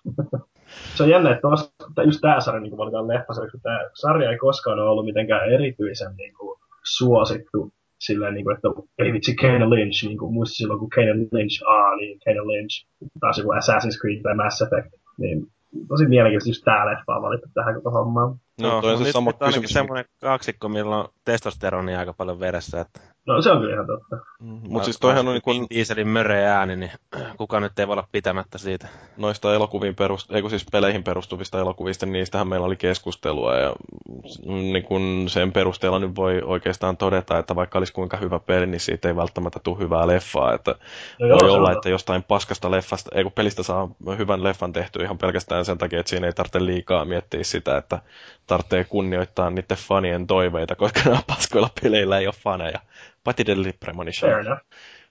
Niin. Mutta tota, onko tuosta nyt mitään oikeastaan sen kummempaa sanottavaa? No se, se, no se että ne vaihto noin isot nimet niin pois, niin ehkä voit vähän viestiä sitä, että kaikki nyt ole menossa hyvin siinä produktiossa. Mm. Rivien välistä voi ehkä lukea vähän sitä. Mistä tulikin mieleen, että en ole muuten yhtään vilkassut edes IMDBstä, että mitä siellä sanotaan Kane and Lynch tuosta elokuvasta, että On Niin, ei se- päivitetty ainakin, että Gerard Butler ja Vin Diesel on pääosissa. Ja... Niin, kummaskin lukee huhuttua tyyppejä, mutta kuitenkin. Olihan, se, olihan sekin, kun Prometheus äijäkin vasta rumorit siinä Desmond Miley, vaikka se on laitettu, että vaikka se on aika pitkälti vahvistettukin, että se näyttää. Eikö sit ollut, sit, eikö sit Assassin's Creedistä ollut just joku juliste, niin kuin kautta tullut jo ulos, jos oli Fassbenderista kuva? Se voi olla. Onhan toi ihan tota noin, niin tää ohjaaja, tää F. Gary Gray, niin se on ohjannut muun muassa Negotiatorin, joka oli ihan hyvä leffa. Siinä oli Samuel L. Jackson. Mutta tietysti Joo. kaikki, missä on Samuel L. Jackson, on hyvä, että siinä kyllä ohjaajalla ollut mitään merkitystä. Niin. Mut se edellinen ohjaus on lainkuulijainen kansalainen, eli Law Abiding Citizen jostain vuodelta 2009, ja siinä oli myöskin näköjään Gerard Butler. The Italian Jobikin on näköjään ohjattujen listalla. Joo, näissä on mikään Italian Jobi oli hyvä jopa elokuvana. Mm, joo, eikä, ei siis mikään ihan niinku paska-ohjaaja välttämättä. Joo, tumma mieskin voi olla hyvä ohjaaja. Niin. Se var, ku, kuvataanko tämä elokuva nyt sitten kännykameralla sitten? Toivottavasti ei. Niin, kunhan saavat se heilunnan siihen.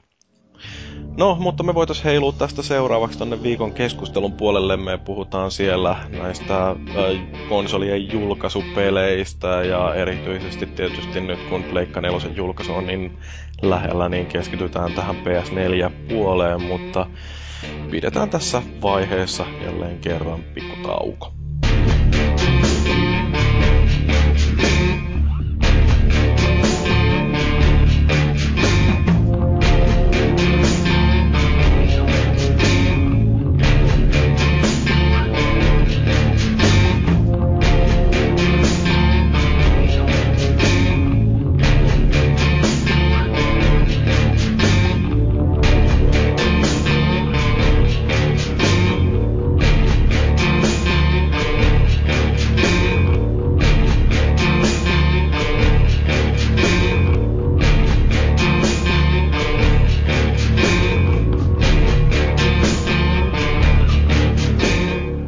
keskustelussa puhutaan tällä kertaa tuosta Pleikka nelosen julkaisupeli valikoimasta ja yleensäkin vähän julkaisupeleistä ja konsolijulkaisuista ja kaikesta tällaisesta hassun kurisesta.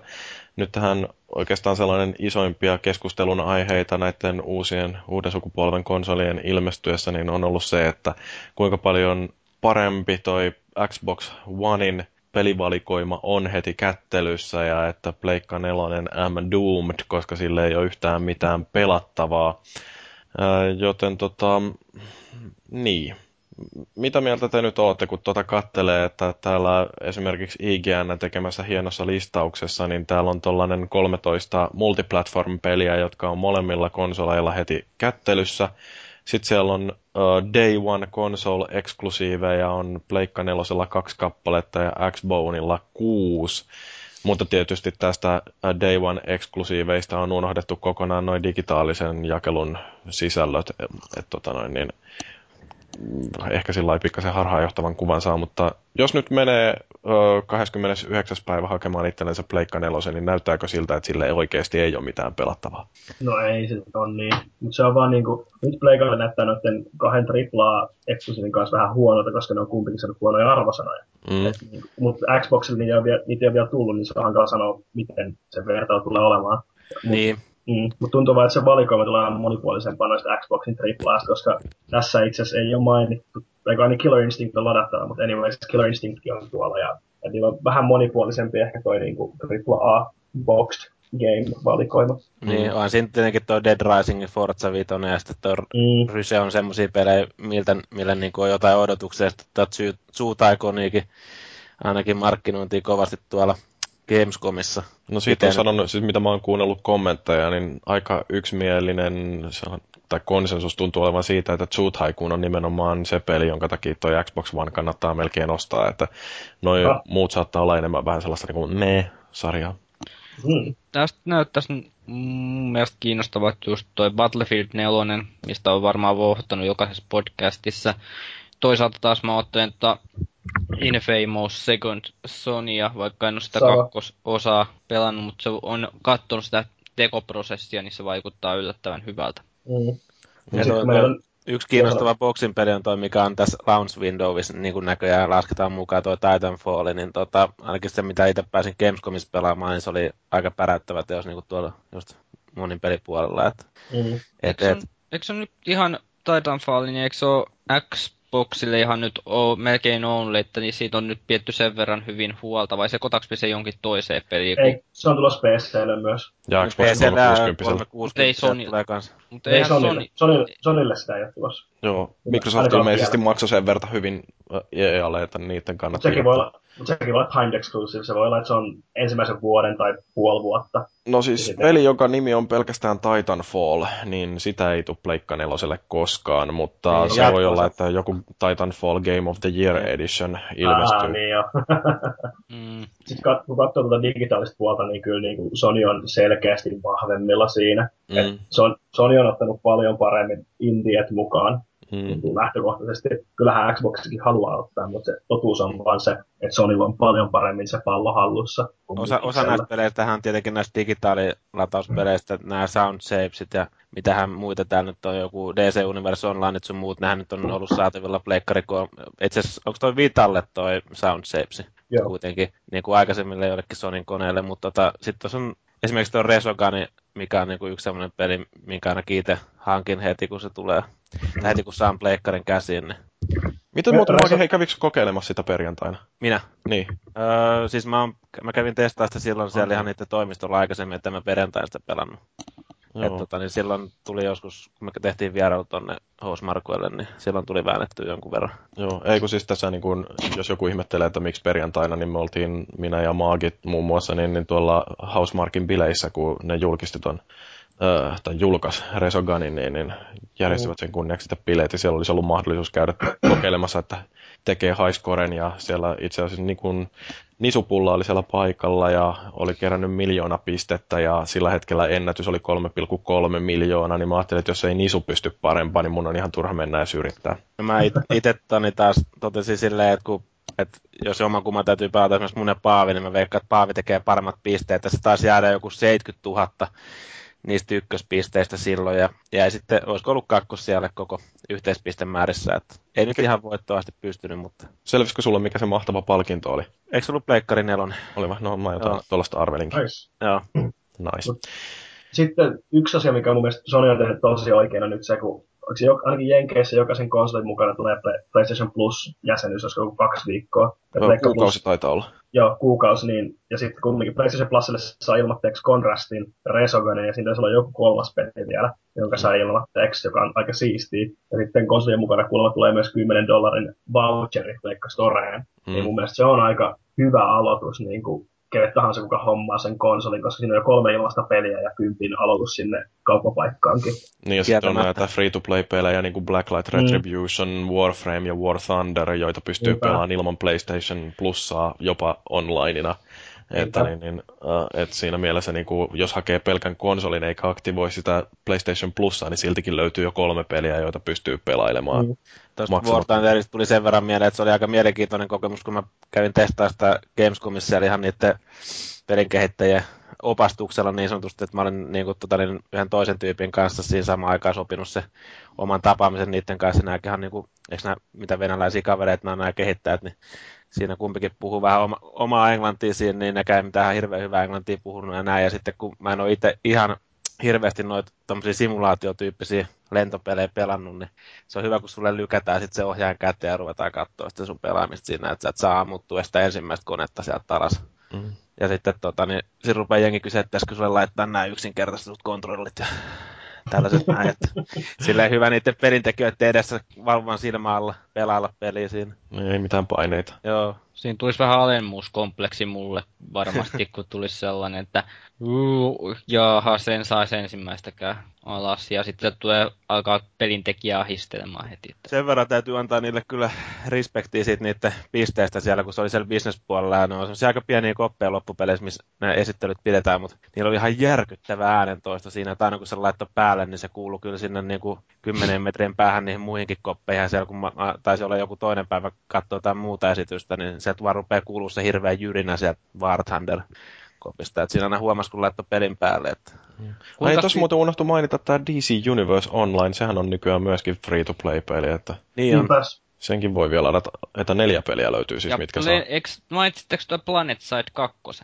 sitä ei ole vielä ah, ilmoitettu, että koska se julkaisupäivä on, että se mm. tulee sitten joskus. Niin, Launch Windowssa se näkyy, mutta... Joo. Julius hehkutti tota Dive Kickia, sehän on PC Joo. aikaisemmin. Ja, ja Black 3 ja Vitalla. Dive Kick on ihan loistava niin kuin, fighteri. Se kiteyttää kaikki Street Fighterit ja Tekkenit sun muut niin kuin, puree yksinkertaisesti ja voit hypätä ja potkii. Siinä on kaikki yhdestä potkusta kuolee. Mm. Se on erittäin hyvä perjantai viihdettä. Raaka, brutaali meininki. Ei yhtään armoa. Joo. Muutama muukin jäi nyt tuosta mainitsematta, mutta jos vertaa tosiaan niin tätä digitaalisen jakelun listaa Day One tuohon Xboxilla mm. olevaa, joka on siis Crimson Dragon, Killer Instinct, Lococycle ja Power Star Golf, niin, niin kyllä sen jälkeen niin voi miettiä, että kuinka paljon parempi se on toi. Niin, monihan on itse asiassa hehkuttanut Killer Instinctia melkein kovimmaksi peliksi, mitä tulee Day One boxilla. Et, tota, siinäkin on tietenkin, täytyy mm. olla sitten enemmän, enemmän noiden ta- taistelupeliä ystävä, mutta niin siinäkin on aina se, että Tähän tämäkin oli kai NS free to play, että saat joku, onko se yhden vai Joo. kaksi hahmoa ilmaiseksi? Yhden, yhden hahmon saa ilmatteeksi niin. Paitsi, että pitkäaikaiset uh, Live Gold-tilaajat, niin on kai saanut jotain kuponkeja, jolla ne saa sen kaikki ne mm. hahmot niin kuin heti kättelyssä käyttöönsä. Ihan siistiä. Mikä on sellainen, niin että ihan kiva, että Microsoftikin biittiin jotain vähän edes yrittää. Ah jaa, mulla on joku viisi vuotta ollut vähentää varmaan tuo Live Goldi. No se voi olla, että se on vain Amerikassa, koska muualla maailmassahan ei, ole, ei ole mitään. Jumala olemassa. Niin. Mutta siis selke- selkeästi tuo digitaalinen lista on kyllä parempi Sonylla, ja jos nyt puuttuu esim. Trine 2, mutta, mm. sit, mut näkyy just niinku indie-pelejä tuolla paljon, just Soundshape, Resonance, meidän peli Green Flower on tuolla, näkyy Launch Windowssa Hohokumia, Flow, Uh, mitä tuolla, sit kontrasti on Launchissa, Awesome Notes on Launch Windowssa, sitten Octodad, niin kuin ihan sikkana indie-pelejä. Katsoo tota Xboxin listaa, no eipä siellä hirveän monta indie mainita lisäksi näy. Se on se Octodadkin ihan mielenkiintoisen näköinen Joo, peli. se on ihan hulmaton peli. Mm. Mä niin malta päästä kokeilemaan sitä. Se niin kuin, ideana on niin loistava silleen, että sä oot mustekala, soluttautunut ihmisten keskelle, sulla on perhe ja sä oot isä, ja sun pitää käyttäytyä niin, että muut ei tajua, että sä oot mustekala. niin, miten se on se, niin, mieti se niin, ympärillä olevia ihmisiä, miten on se ensimmäinen reaktio, että tämä kyllä vaikuttaa mustekalalta tämä henkilö. miten se on se ensimmäinen niin kuin reaktio silleen, hei toi on mustekala, silleen, uh, what? No mitäs toi Witness, kiinnostaako se ketään? Joo, Jonathan Blown uusinta setti, niin ehdottomasti kiinnostaa. Bradyhän se on aiemmin tehnyt. Ja mitä sä sanoit tuohon Witnessiin 10 000 eri ääniefektiä kävelemiselle ainoastaan? Nice. Niin kuin eri materiaaleilla kävelee. Niin Näyttää ihan mielenkiintoiselta tuo, toi grafiikka, kun katteen tästä Googlen kuvahalun kautta. Se on Joo, toi... se on Floki on ilmeisesti on aika kohtuullisen itsevarma persoona ainakin noiden mm. suhteen, mitä on niin näitä kaiken näköisiä dokkareita ja muita niin nähnyt kaveri siellä esiintymässä. Niin tota... Joo, se on viime aikoina vähän sillä mm, voisi sanoa, niin, niin, ei niin mairittelevasti kommentoinut noita Microsoftin toilailuja. Jep. Se se on, just, se on hyvä just näistä indieistä, voi olla avoin sanoa suoraan, kun ei tarvitse silleen kaunistella. Mm. Taas. Näyttäisi taas sarjakuvamaiselta ja tällaiset 3D-mallilta aika mielenkiintoiselta. Mm-hmm. Voisi ihan hankinnan arvoinen ja kokeilemisen arvoinen ollakin. No mitä mieltä te olette tosta, että mitä merkitystä pelaajalle on tällä, että minkälainen toi konsolin julkaisupelivalikoima on? No, niin. No, sä nyt oot Julius ilmoittanut jo, että sä et osta Pleikka nelosta vielä, kun sillä ei ole pelejä. No siis, no siis sillä on pelejä kyllä, mutta se iso ongelma on se, että tosi moni noista indie-peleistä on myös PCllä. Mä voin huomata ne siellä. Että niinku täysin eksklusiiveista, kun katsotaan, niin se, toi Infamous on ainoa, mikä mua henkilökohtaisesti kiinnostaa. Niin ei, ei mukaan silloin on siis hommata tätä peliä, koska se saa Steamin alennuksista halvemmalla indie-pelejä niin in the long run. Mm. Ja kun mulla on hyvä läppäri, niin se ei ole mulle kannattavaa. Mm. Niin, mulla on itse taas se lähtökohta, että mä en tiedä pystyykö sitä nyt välttämättä tämmöistä Day One-hankintaa niin kuin Pleikkari 4 tai Xbox Onein kohdalla niin kuin millään jäljellä välttämättä edes perustella. Et nyt kun itsekin katsoo tätä listaa, niin ei tätä nyt välttämättä pakko olisi ihan heti saada, mutta silti mulla on se varauksessa jo. Et, mm. tota, niin...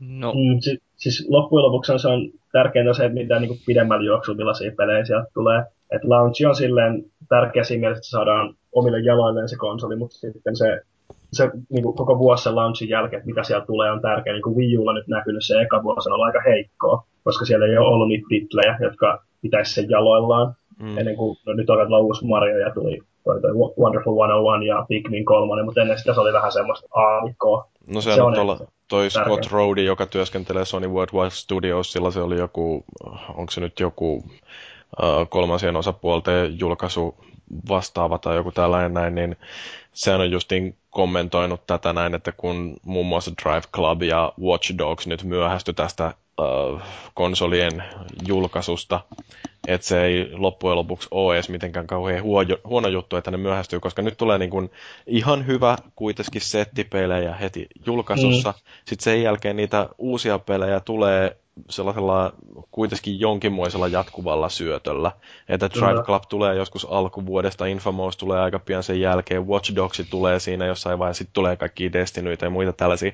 Että jos niinku pakkaisi sen julkaisun ihan älyttömän täyteen, niin sitten nämä pelit joutuisi tappelemaan verisesti keskenään siitä mm. muutenkin pienestä laitekannasta. Että siellä on niinku, jos nyt ajattelee, että Euroopan julkaisupäivänä saadaan se toinen miljoona myytyy. Siellä on kaksi miljoonaa myytyy konsolia että jos jokainen näistä konsolien ostajista ostaisi jokaisen pelin, mitä on julkaistu, mitä ei koskaan tule tapahtumaan, niin sekin tarkoittaisi vain kahden miljoonan myyntiä.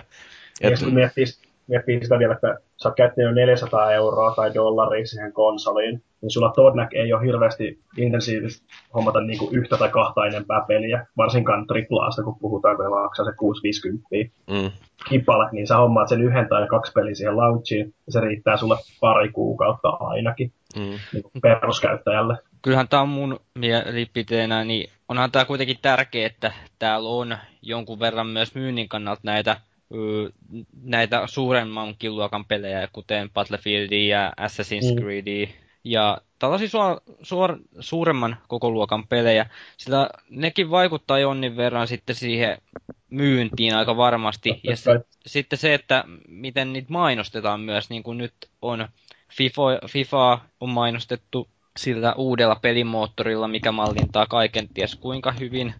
Ja sitten toisaalta myös kuitenkin, onhan tämä aika paljon näitä muitakin, että ei ole pelkästään näitä suuremman luokan pelejä, vaan on just näitä indie-pelejä.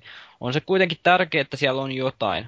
Tai, mm. Ja runsas valikoima sille, että siinä alussa on kaikille jotain. Mutta toisaalta mä oon myös puolellaan sitä, että on hyvä, että noit uudet nimikkeet tulee sellaisen vähän porrastetummin sieltä, ettei tuu makea mahan täydeltä, koska just jos sä sijoitat sen 400 dollaria, niin siinä ei ole välttämättä varmaa mullekin, että ostaako minä jonkun tunnetun nimikkeen vai ostaako minä jonkun tuntemattoman uuden nimikkeen testaamatta. Ja sitten toisaalta, jos ne kummatkin paljastuu yhtä hyviksi, niin kumpaan mä sitten sijoitan rahani. Ja mm. se on sitten aika kova kamppailu. Mm. Niin ja siis tuo julkaisupeli valikoima, niin, niin se loppujen lopuksi niin sen vaikutus esimerkiksi mun ostopäätökseen, niin, niin ei sillä oikeastaan ollut mitään vaikutusta. Koska niin kuin mä oon monta kertaa jo sanonut, niin mä oon pistänyt ton oman Pleikka neloseni ennakkotilaukseen jo helmikuussa.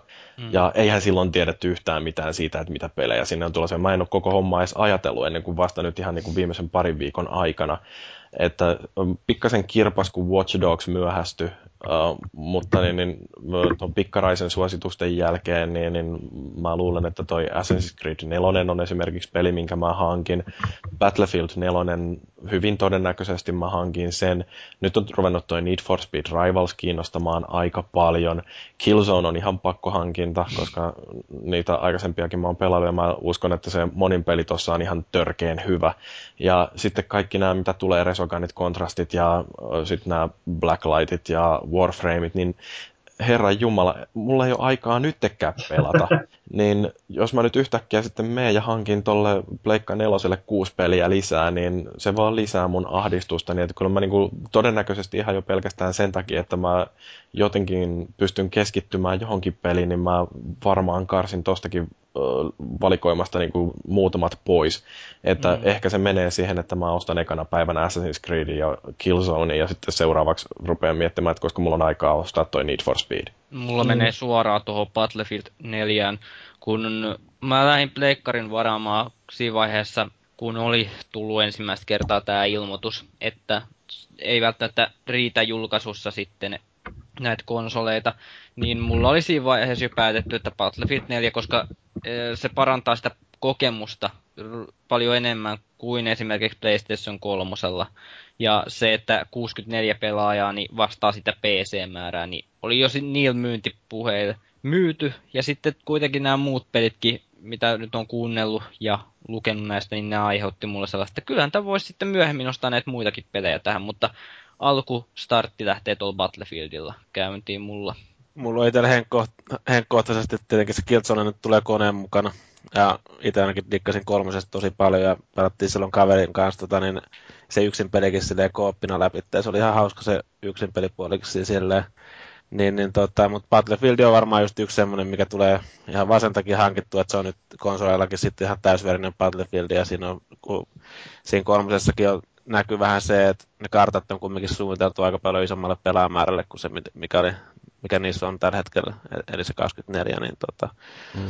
Ja sitten tietenkin tuo Resogun niin nyt tulee plussatilauksena niin kuin ladattua heti silloin, ja luultavasti siihenkin saa muutaman tunnin käytettyä aikaa, että mm. aika koukuttavalle pelille se on vaikuttanut, mitä itse päässyt pelailemaan, vaikka en välttämättä ton tyyppisissä suutemapeissa niin kuin mikä maailman paras pelaaja olekaan, mutta kyllä siinä varmaan kehitys tulee sitten, kun tuota mm. pelailee sitä. Ghosti no. tulee ladattua sitten, kun luultavasti sillä kympin hinnalla, kun se on kerran Pleikkari kolmosella nyt hankittu, niin siihen kumminkin siirtyy ne kaikki statsit sitten tuohon Pleikkari neloselle, niin Mm, Tuossa täytyy sen verran lisätä vielä tuohon kommentti. Tuon takia mä jätin just ostamatta sen Battlefield 4 PlayStation 3, kun mä vähän osasin olettaa, että ne kartat on suunniteltu pää, noiden uusien konsoleiden ehdoilla, niin mä jätin suosiolla sen, niin säästän sen 15 euroa sitten siinä mm. ostaessa.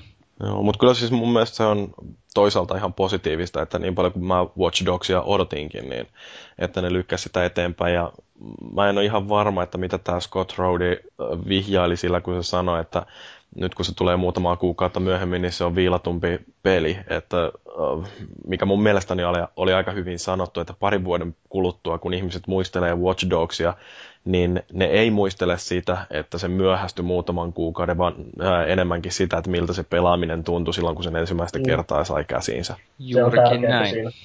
Jos sitä on odottanut jo vuoden, niin kuukausi pari sinne tänne. Se on aika pientä. Mm. Siihen verrattuna, jos se toimii smoothisti ja se ei ole buginen, niin buginen sitä voi olla.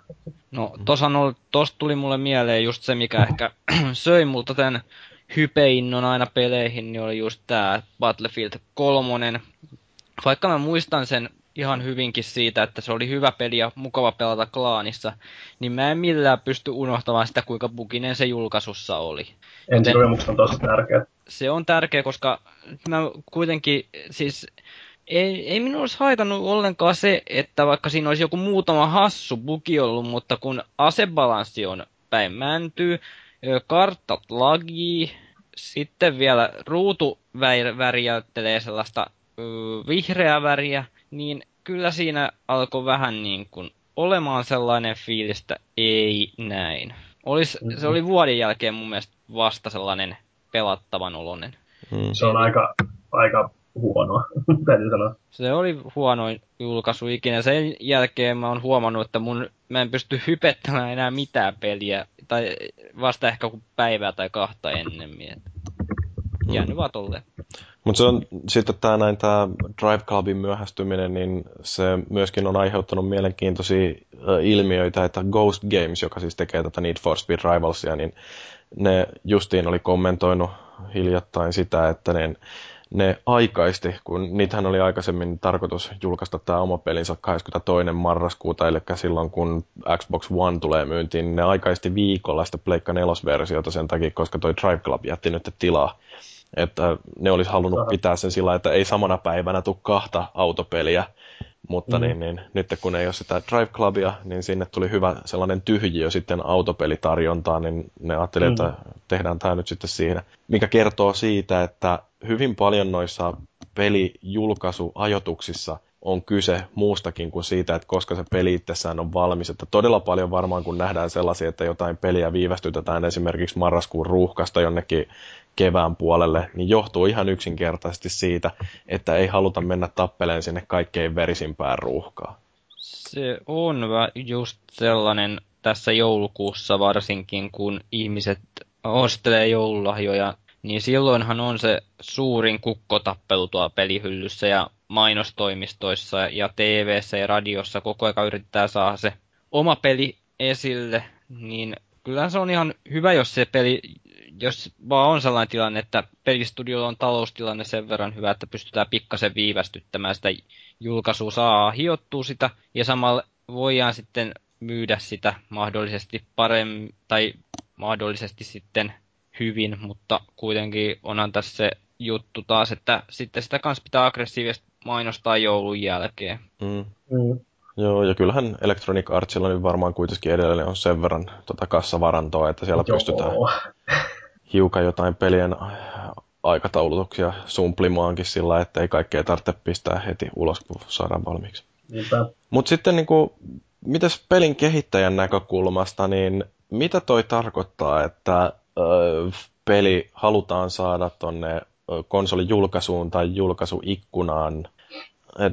No, ainakin meidän näkökulmasta siis, mehän oltiin Trine 2 myös Wii Un julkaisussa, mm. ja nyt taas oltiin Pleikka 4 julkaisussa, niin meille se on ollut Wii Ulla erittäin hyvä kokemus, koska pienille kehittäjille digitaalisessa jakelukanavassa se tarkoittaa sitä, että siellä on vähän kilpailua ja paljon näkyvyyttä. Se, se on tosi hyvä niin kuin, meille, koska meidän ei tarvitse kilpailla niin kuin, satojen pelien kanssa, vaan pitää nyt tällä hetkellä 23 pelin kanssa kilpailla. Niin se mm. on huomattavasti helpompi tulla näh, näh, nähdyksi siellä Mm, tämän, joo, se on, joukosta. Ymmärrän sen hyvin, että jos digitaalisessa jakelussa, niin sinne monesti, jos ei ole niin kuin niitä nostoja siihen just, just näkyville sieltä suuresta massasta, tuossa vaikka 360 mitä nyt on, moni peli on varmaan niin kuin hukkunut sinne, eikä kukaan edes tiedä, että tämä on julkaistu käytännössä. Varsinkin mobiililla toi on tosi, niin. tosi, tosi, tosi totta. Mutta niin, niin meille se julkaisusolvi merkitsee, merkitsee just sitä, että me saadaan enemmän näkyvyyttä ja meillä on vähemmän kilpailijoita siellä. Oliko toi nyt teidän itse julkaisema? Kyllä, uh, Train, uh, Train 2 Complete Story, Pleikka on meidän oma julkaisema, että aiemmin Pleikka 3 Nobel, ei anteeksi, Atlus julkaisi ton Train 2 Pleikka 3 No, tota, miten siinä tuli toi uh, aloite? Oliko niin kuin sillä, että Sony sanoi, että me haluttaisitte toisitte ton pelin nyt tuohon Pleikka 4 julkaisuun, vai totesitteko te itse, että tämä on nyt jotain, mitä te haluatte tehdä? Joo, Sony taisi meitä lähestyä siitä, että kun on näyttävä peli, niin se on, se on semmoinen, että sitä halutaan näissä konsolille. Niin ja lähestyi meitä, että voisiko mahdollista saada sitä Pleikka ja siitä sitten lähti. Miten kauan tämä, nyt, tämä oli niin kuin sit kehityksessä tuohon Pleikka Miten pitkä prosessi oli kääntää sinne? Puoli vuotta, aika lyhyt prosessi. Joo. Meille. Aika kiitos. Ja se, aika kivuton prosessi sitten kuitenkin loppupeleissä ilmeisesti. Kyllä, kyllä, tosi kivuton tullut. Et me saatiin aika nopeasti se pyörimään jo itse Pleikka nelosella. Et enemmän, eniten aikaa meni just noihin konsolispesifin asioihin, niin kuin menu layoutit ja tutorialit pitää olla tietyn sen konsolin speksattu ja sitten Pleikan spesifejä bugeja ja tommosia asioita. Mutta noin niin kuin, mitä siitä on sanottu, että Pleikka neloselle pelien kehittäminen on helppoa, niin teillä on kokemusta nyt siitä, että Kyllä. näin on. Onko se... Joo, siis se on huomattavasti helpompaa kuin Pleikka kolmoselle. On, onko teillä, mikä koodi teillä on, millä se on koodattu tavallaan? Minun itseäni kiinnostaisi noi pelin koodausta, onko niin sitten, mm. onko se ihan perus jotain C++ vai onko siis niissä... meillä, on, meillä on oma C++ engine. Okei. Okay. Me käytetään Oletteko te joutunut itse luomaan sen enginen tavallaan tähän C++ vai onko se, jo, onko se ihan itse tehty? Joo, se on ihan itse rakennettu engine. Okei. Okay. Ja me lisätään sitten siihen just eri alustojen tukia sen mukaan, kun me tarvitaan niin Pleikka No. Ja tämä on ilmeisesti se paras konsoliversio sitten, mitä on tähän päivään mennessä tullut. 3 d eli, kaikki löytyy. Joo, tonni 80p, 60 fps konsolilla ei samannäköistä settiä ei saa, ja sitten löytyy tosiaan se peruspeli, 2 ja Goblin Menace lisä, lisäri, ja sitten toi Dwarven Caverns salaleveli, joka oli konsolilla ainoastaan Wii Ulla aiemmin. Ja sitten niin kuin, niin kuin sanoit, niin 3D-telkkarituki löytyy myös, ja me ollaan yksi harvoista Pleikkanoisen launchipeleistä, jotka tukee 3D-telkkareita. Tämä on, äh, tai mitä mä itse nähnyt tai päässyt siellä Frozen Bytella näkee tätä 3D PC-llä, niin se on mielestäni tosi siistin näköinen. Mm, se on kyllä erittäin makea. Et niin, mutta, niin, jos joku peli on hyvä demo maista 3 d niin tämä on varmaan yksi niistä. Et siinä mielessä mä odotan tähän mielenkiinnolla tuolle Pleikka neloselle, kun tota, oma PC ei, ei, ei enää kyennyt pyörittää Trine 2 3 d niin, niin tota, jos tällä sitten saisi vaikka pyöriteltyä, kun itselläkin toi kumminkin 3D-tykki löytyy tuolta lojumasta, niin Näin. pääsee sitten vähän näyttää kavereille, että mihin siitä on. Joo, mä muistelen, että ensimmäinen Trine, jos se oli aika satumaisen kaunis peli niin kuin Pleikka kolmosella, niin nyt jos ajattelee, mm. että se tulee sitten niin kuin 1080p ja vielä 3D pyörii, niin uh, kyllä se saattaa olla jotain sellaista, mikä visuaalisesti vetää sukat jalasta, että ne on, niin kuin, on aika semmoinen uh, hieno todennäköisesti. Ja no, sitä me ollaan, niin sitä me ollaan haettu visuaalista hienoutta meidän peleissä kyllä aina. Onko tämä vaikea tehdä tämä 3D-osuus tähän peliin? Onko se haastava prosessi vai onko se sellainen helppo tavallaan, kun on se valmis pohja, niin onko se val- helppo sietää päällä se 3D-osuus? Se varmaan riippuu vähän pelistä, miten se peli käyttää. Kun meidän peli toimii täysin äh, 2D-tyylisesti, niin se voi olla, että se vaikuttaa siihen. Ja muistaakseni se 3D toimintaan saaminen ei ollut hirveän kivuliasta meille, mutta se on varmasti hyvin devaajakohtaista, että kuinka smoothisti se menee. Mm. Miten tuossa muuten 3D, niin tippuuko se reso niin kuin minkä verran? Vai Joo, se on, se, se on 720p ja 60 fps. Me rendataan se kyllä tonni 80p ja 60 fps, mutta tällä hetkellä se konsoli ei tue tonni 80p ja 60 fps 3D. Et Joo. Todennäköisesti siihen myöhemmin tulee joku patchi, joka korjaa sen ongelman, ja sitten me katsotaan, että mitä meidän pitää siinä vaiheessa tehdä, että se toimisi siinä meidän pelissäkin. No, onko sulla mitään käsitystä, että mistä toi johtuu, että miksi ei tue? En osaa sanoa, se on Sonin, Sonin päästä se päätös tullut, niin mä en osaa sanoa siihen. No, ettei toi sitten vaan ole mikään rautarajoitus, että se ei pysty puskemaan sitä, kun niiltähän ei tule 3D Blu-ray-tukeekaan nyt, että mm. voisiko olla, että siellä on jotain, että se niiden HDMI-väylä ei esimerkiksi veny tuohon tai jotain, mikä tarkoittaa, että se on teknisesti pysyvä luonteinen ongelma, mutta täytyy nyt toivoa, että siinä on vain jotain niiden softassa rajoituksia. Mun ymmärtääkseni se on softa puolessa se rajoitus, mutta en no. ole ihan sata varma. Joo. No haluatko myydä tämän Trine 2 nyt kaikille meidän kuulijoille? Kerro, minkä takia se on sellainen peli, joka kannattaa ostaa. Eli ne, jotka ei tiedä, niin Trine 2 Complete Story on siis äh, puzzle platformer peli, jossa kuljetaan kolmella eri hahmolla äh, Wizardilla, Thiefillä ja Knightilla, joilla on eri ominaisuuksia ympäri tätä meidän sattumaista maailmaa ja ratkotaan erinäköisiä fysiikkapohjaisia puzzleja, johon kuuluu vettä ja ää, ympäristön vaikuttamista ja tuulta esimerkiksi. Ja Wizardilla pystyy tietämään laatikoita, joilla pystyy sitten näitä puzzleja ratkomaan. Ää, toi Knight on sitten se, lihaks, se kolmikon lihas, jolla pystyy sitten taistelemaan vihollisia vastaan ja Thief on sitten ketterä jousipyssyllä käyttävä osapuoli tuossa. Ja Trine on parhaimmillaan monin pelattavana, sitä pystyy pelaamaan kolme pelaajaa samalla rudulta tai netti yli, niin siinä tulee kaikista hauskimmat tilanteet, kun kaverien kanssa ratkoo noita. Eikö siinä ole sohvalla pelattaessa tämä ihan drop-in dropout kooppi? Kyllä, se on drop-in dropout, eli toinen ottaa vaan ohjelman käteen, konnektaa sen pleikka neloseen ja painaa options-nappulaa, niin se on sisässä. Se on niin yksinkertaista.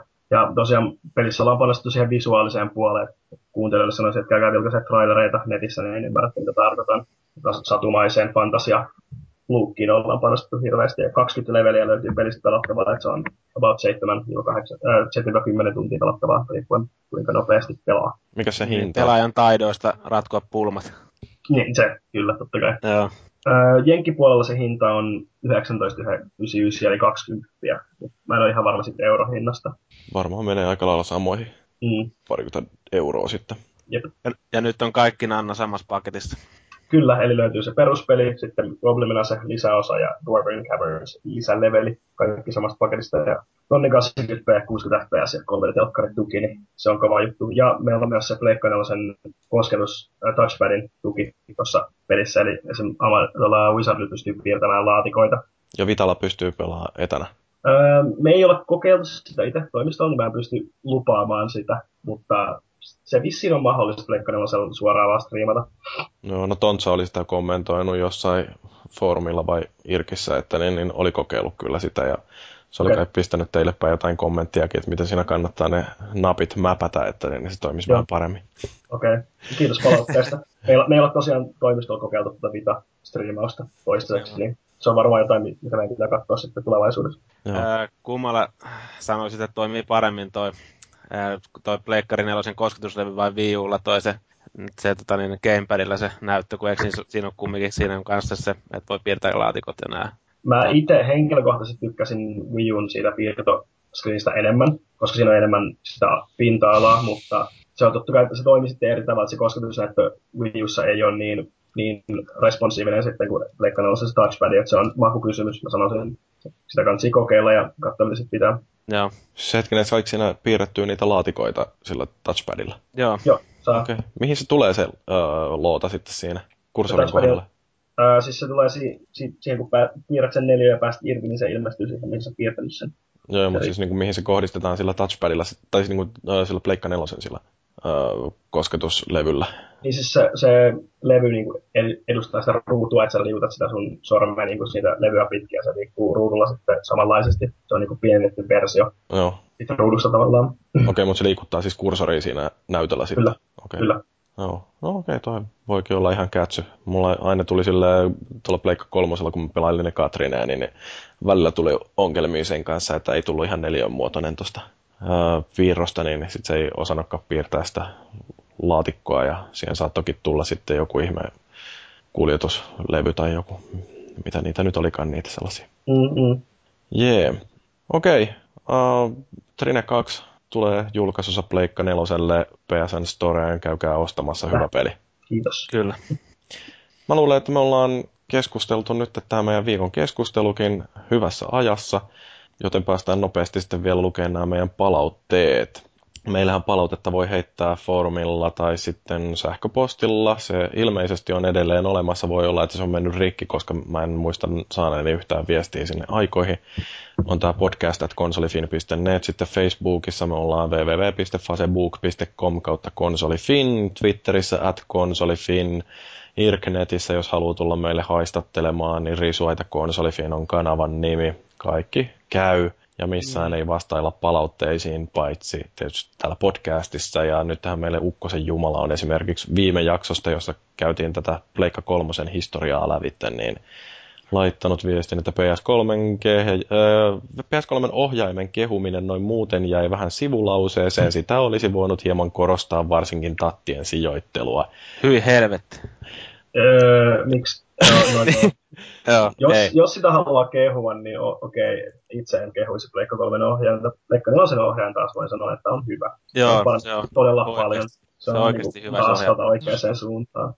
Mä, mä en käsitä tätä. M- Joo, mulla on vissiin sitten niin pienet räpylät, kun me, mä en millään ole saanut osumaan mun sormiin vastakkain. Mulla on, se on luonnistunut se Pleikka kolmosen ohjaan ihan hyvin. En ole tarttunut mitään lisäkrippiä, liipasimia tai mitään tällaista. Joo, se ei. se luonnistunut. iso, Sanotaan iso näin, se, Niin, sano vaan.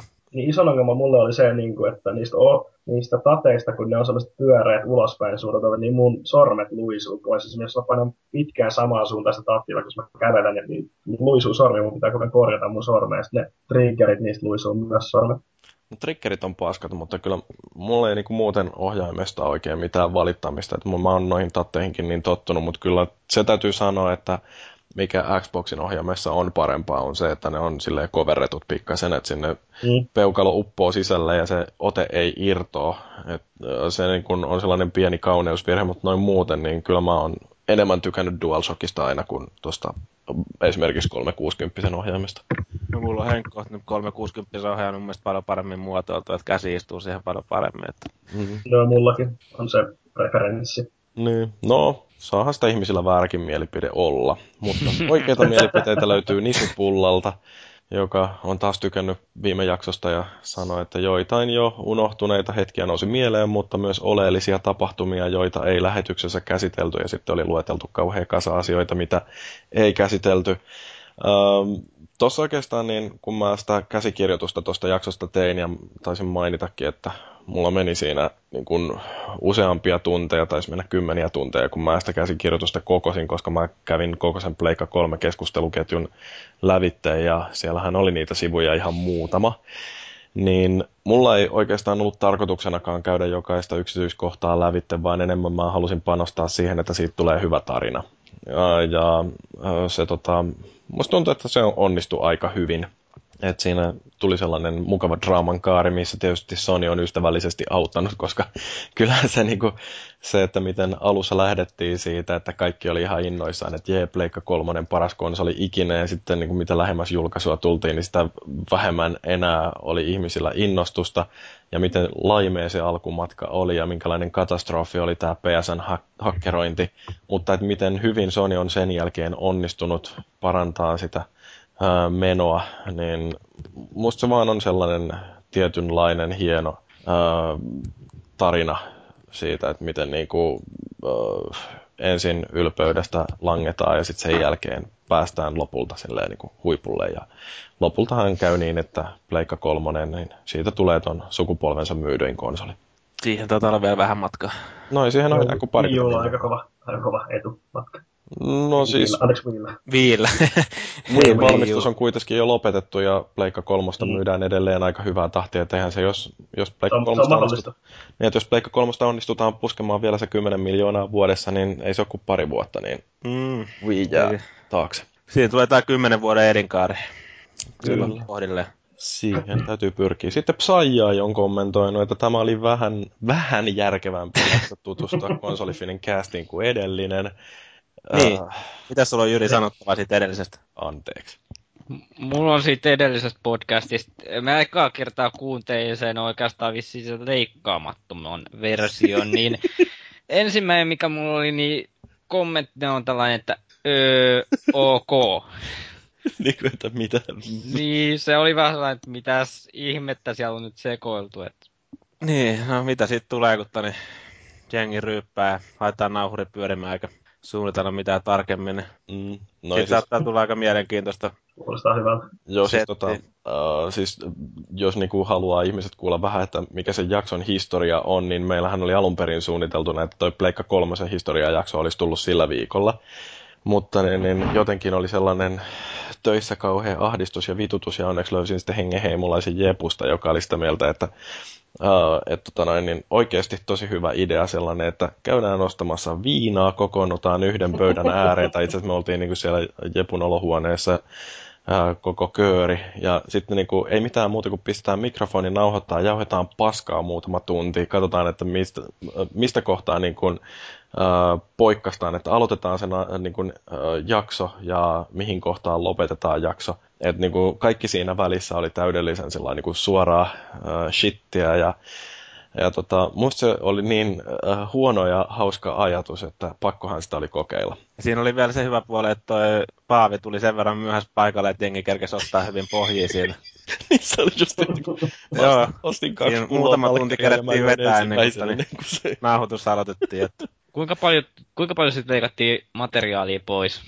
Öö, no siis meille kai tuli pikkasen päälle kaksi tuntia sitä nauhoitusta ja mähän otin siitä halusta jonkun ehkä kymmenen minuuttia ja lopusta parikymmentä minuuttia, että kaikki mitä siinä öö, alun ja lopun välillä tapahtuu, niin on sellaisenaan siinä. Okei. Okay. Et se on niinku suhteellisen sensuroimaton jakso. Siinä oli muutama, muutama sankari oli pystynyt kuuntelemaan se ihan loppuun asti. Joo. Minä en kuulu niihin. Joo, Joo. En, en mä oikeasti ymmärrä, että miten kukaan on pystynyt kuuntelemaan sitä, mutta niin, niin niin ne juttuu, minä pystyin kuuntelemaan sen. Tämä on vähän tällaista Jumalan teatteria. Ja joku oli joku tykännyt siitä, joku yksi harvinainen ihminen.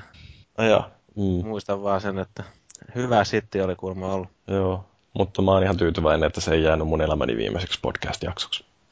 No sitten Digiheppu sanoo, että PS3-ansiosta löysin konsolifiinin, muutoin olisin kuiva PS-pelaaja vailla pleikkari heimon henkiä. Yksin oikeuspelejä olen ehkä kuluttanut vähemmän kuin olisi suotavaa.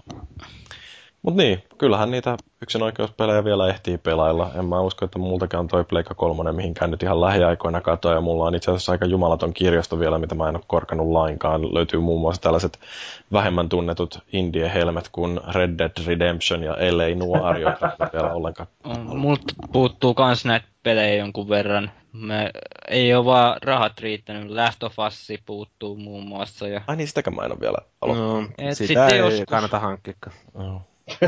Se on jakanut mielipiteet aika vahvasti. Sitä. Joo. Ja Beyond on mulla tuossa noin mun Sekin pitäisi tietokoneen päällä, että sitäkin ehkä voisi joskus.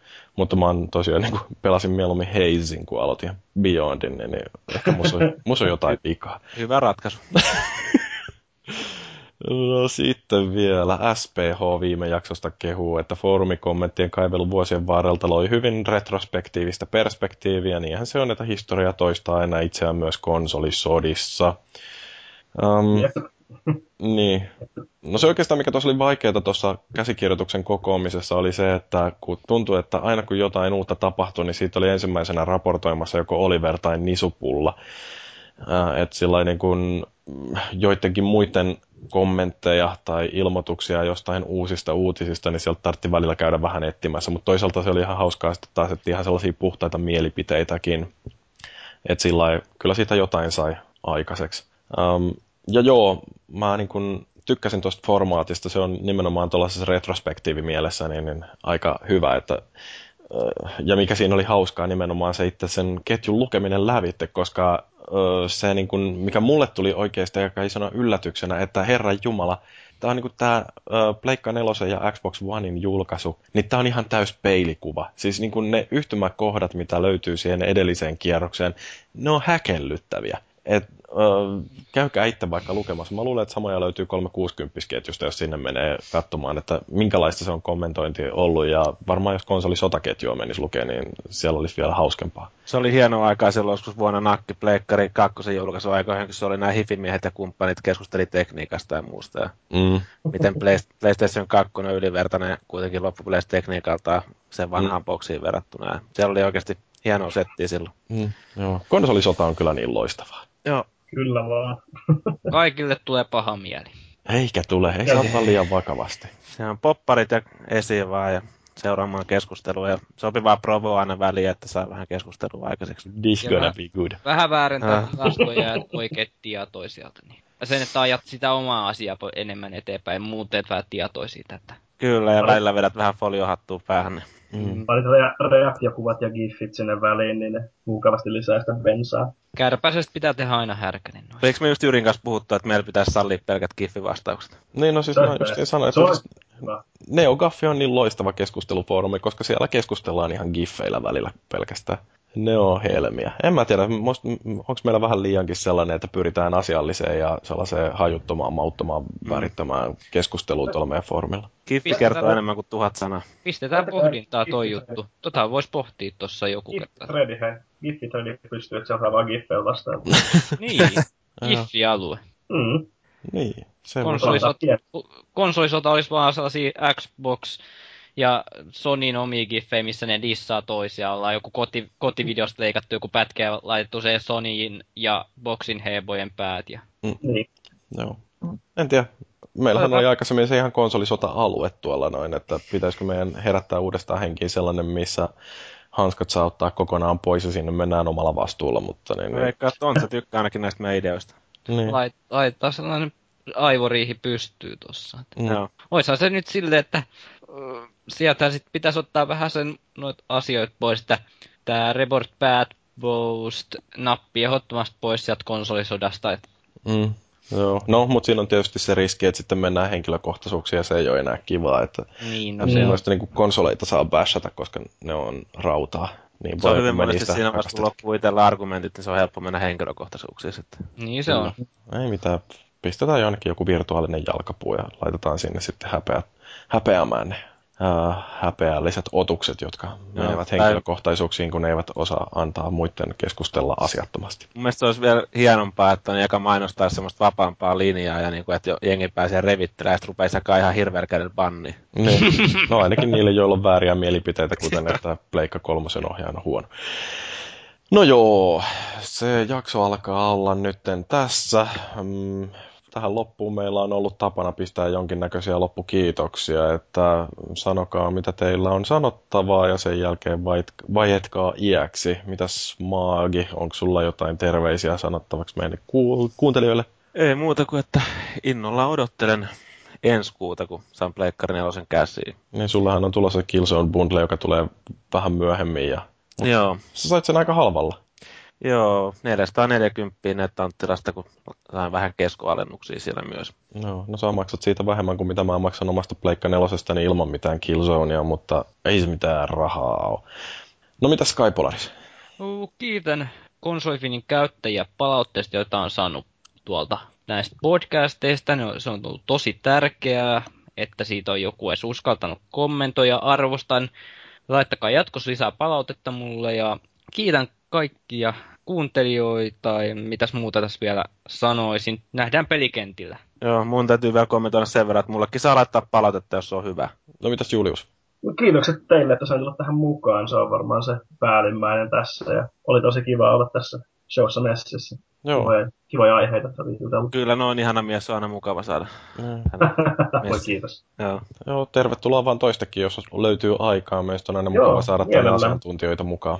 Mielellään tulisin uudestaan. Joo.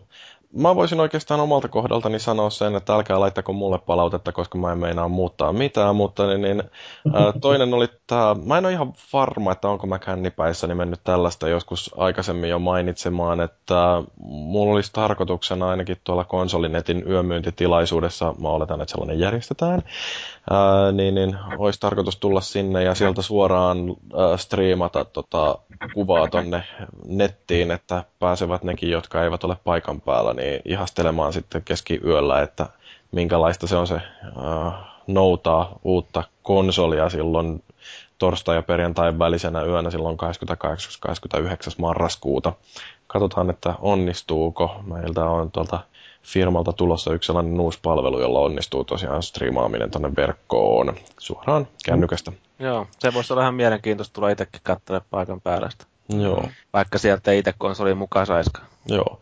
Ja sitten tota, ihan niin kuin tätä itse Pleikka 4 hehkutusta, niin meidän oli tarkoitus siitä tehdä ihan oma jaksonsa vielä ennen tota julkaisua, mutta ensi viikolla se ei varmaankaan onnistu, ainakaan varsinaisena jaksona, mutta Uh, mulla on idea, miten me voitaisiin vähän korjata tätä tilannetta, että pysykää kuulolla voi olla, että silloin vielä just, jos julkaisun kalkkiviivoilla, niin, niin jotain yllättävää uutta ilmestyy tonne meidän RSS-syötteeseen, ehkä.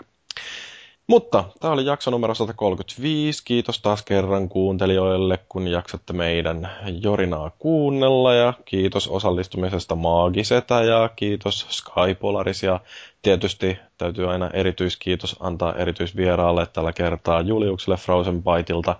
Minä olen Jyri ja ensi viikolla meinaan ihan oikeasti tehdä kouluhommia.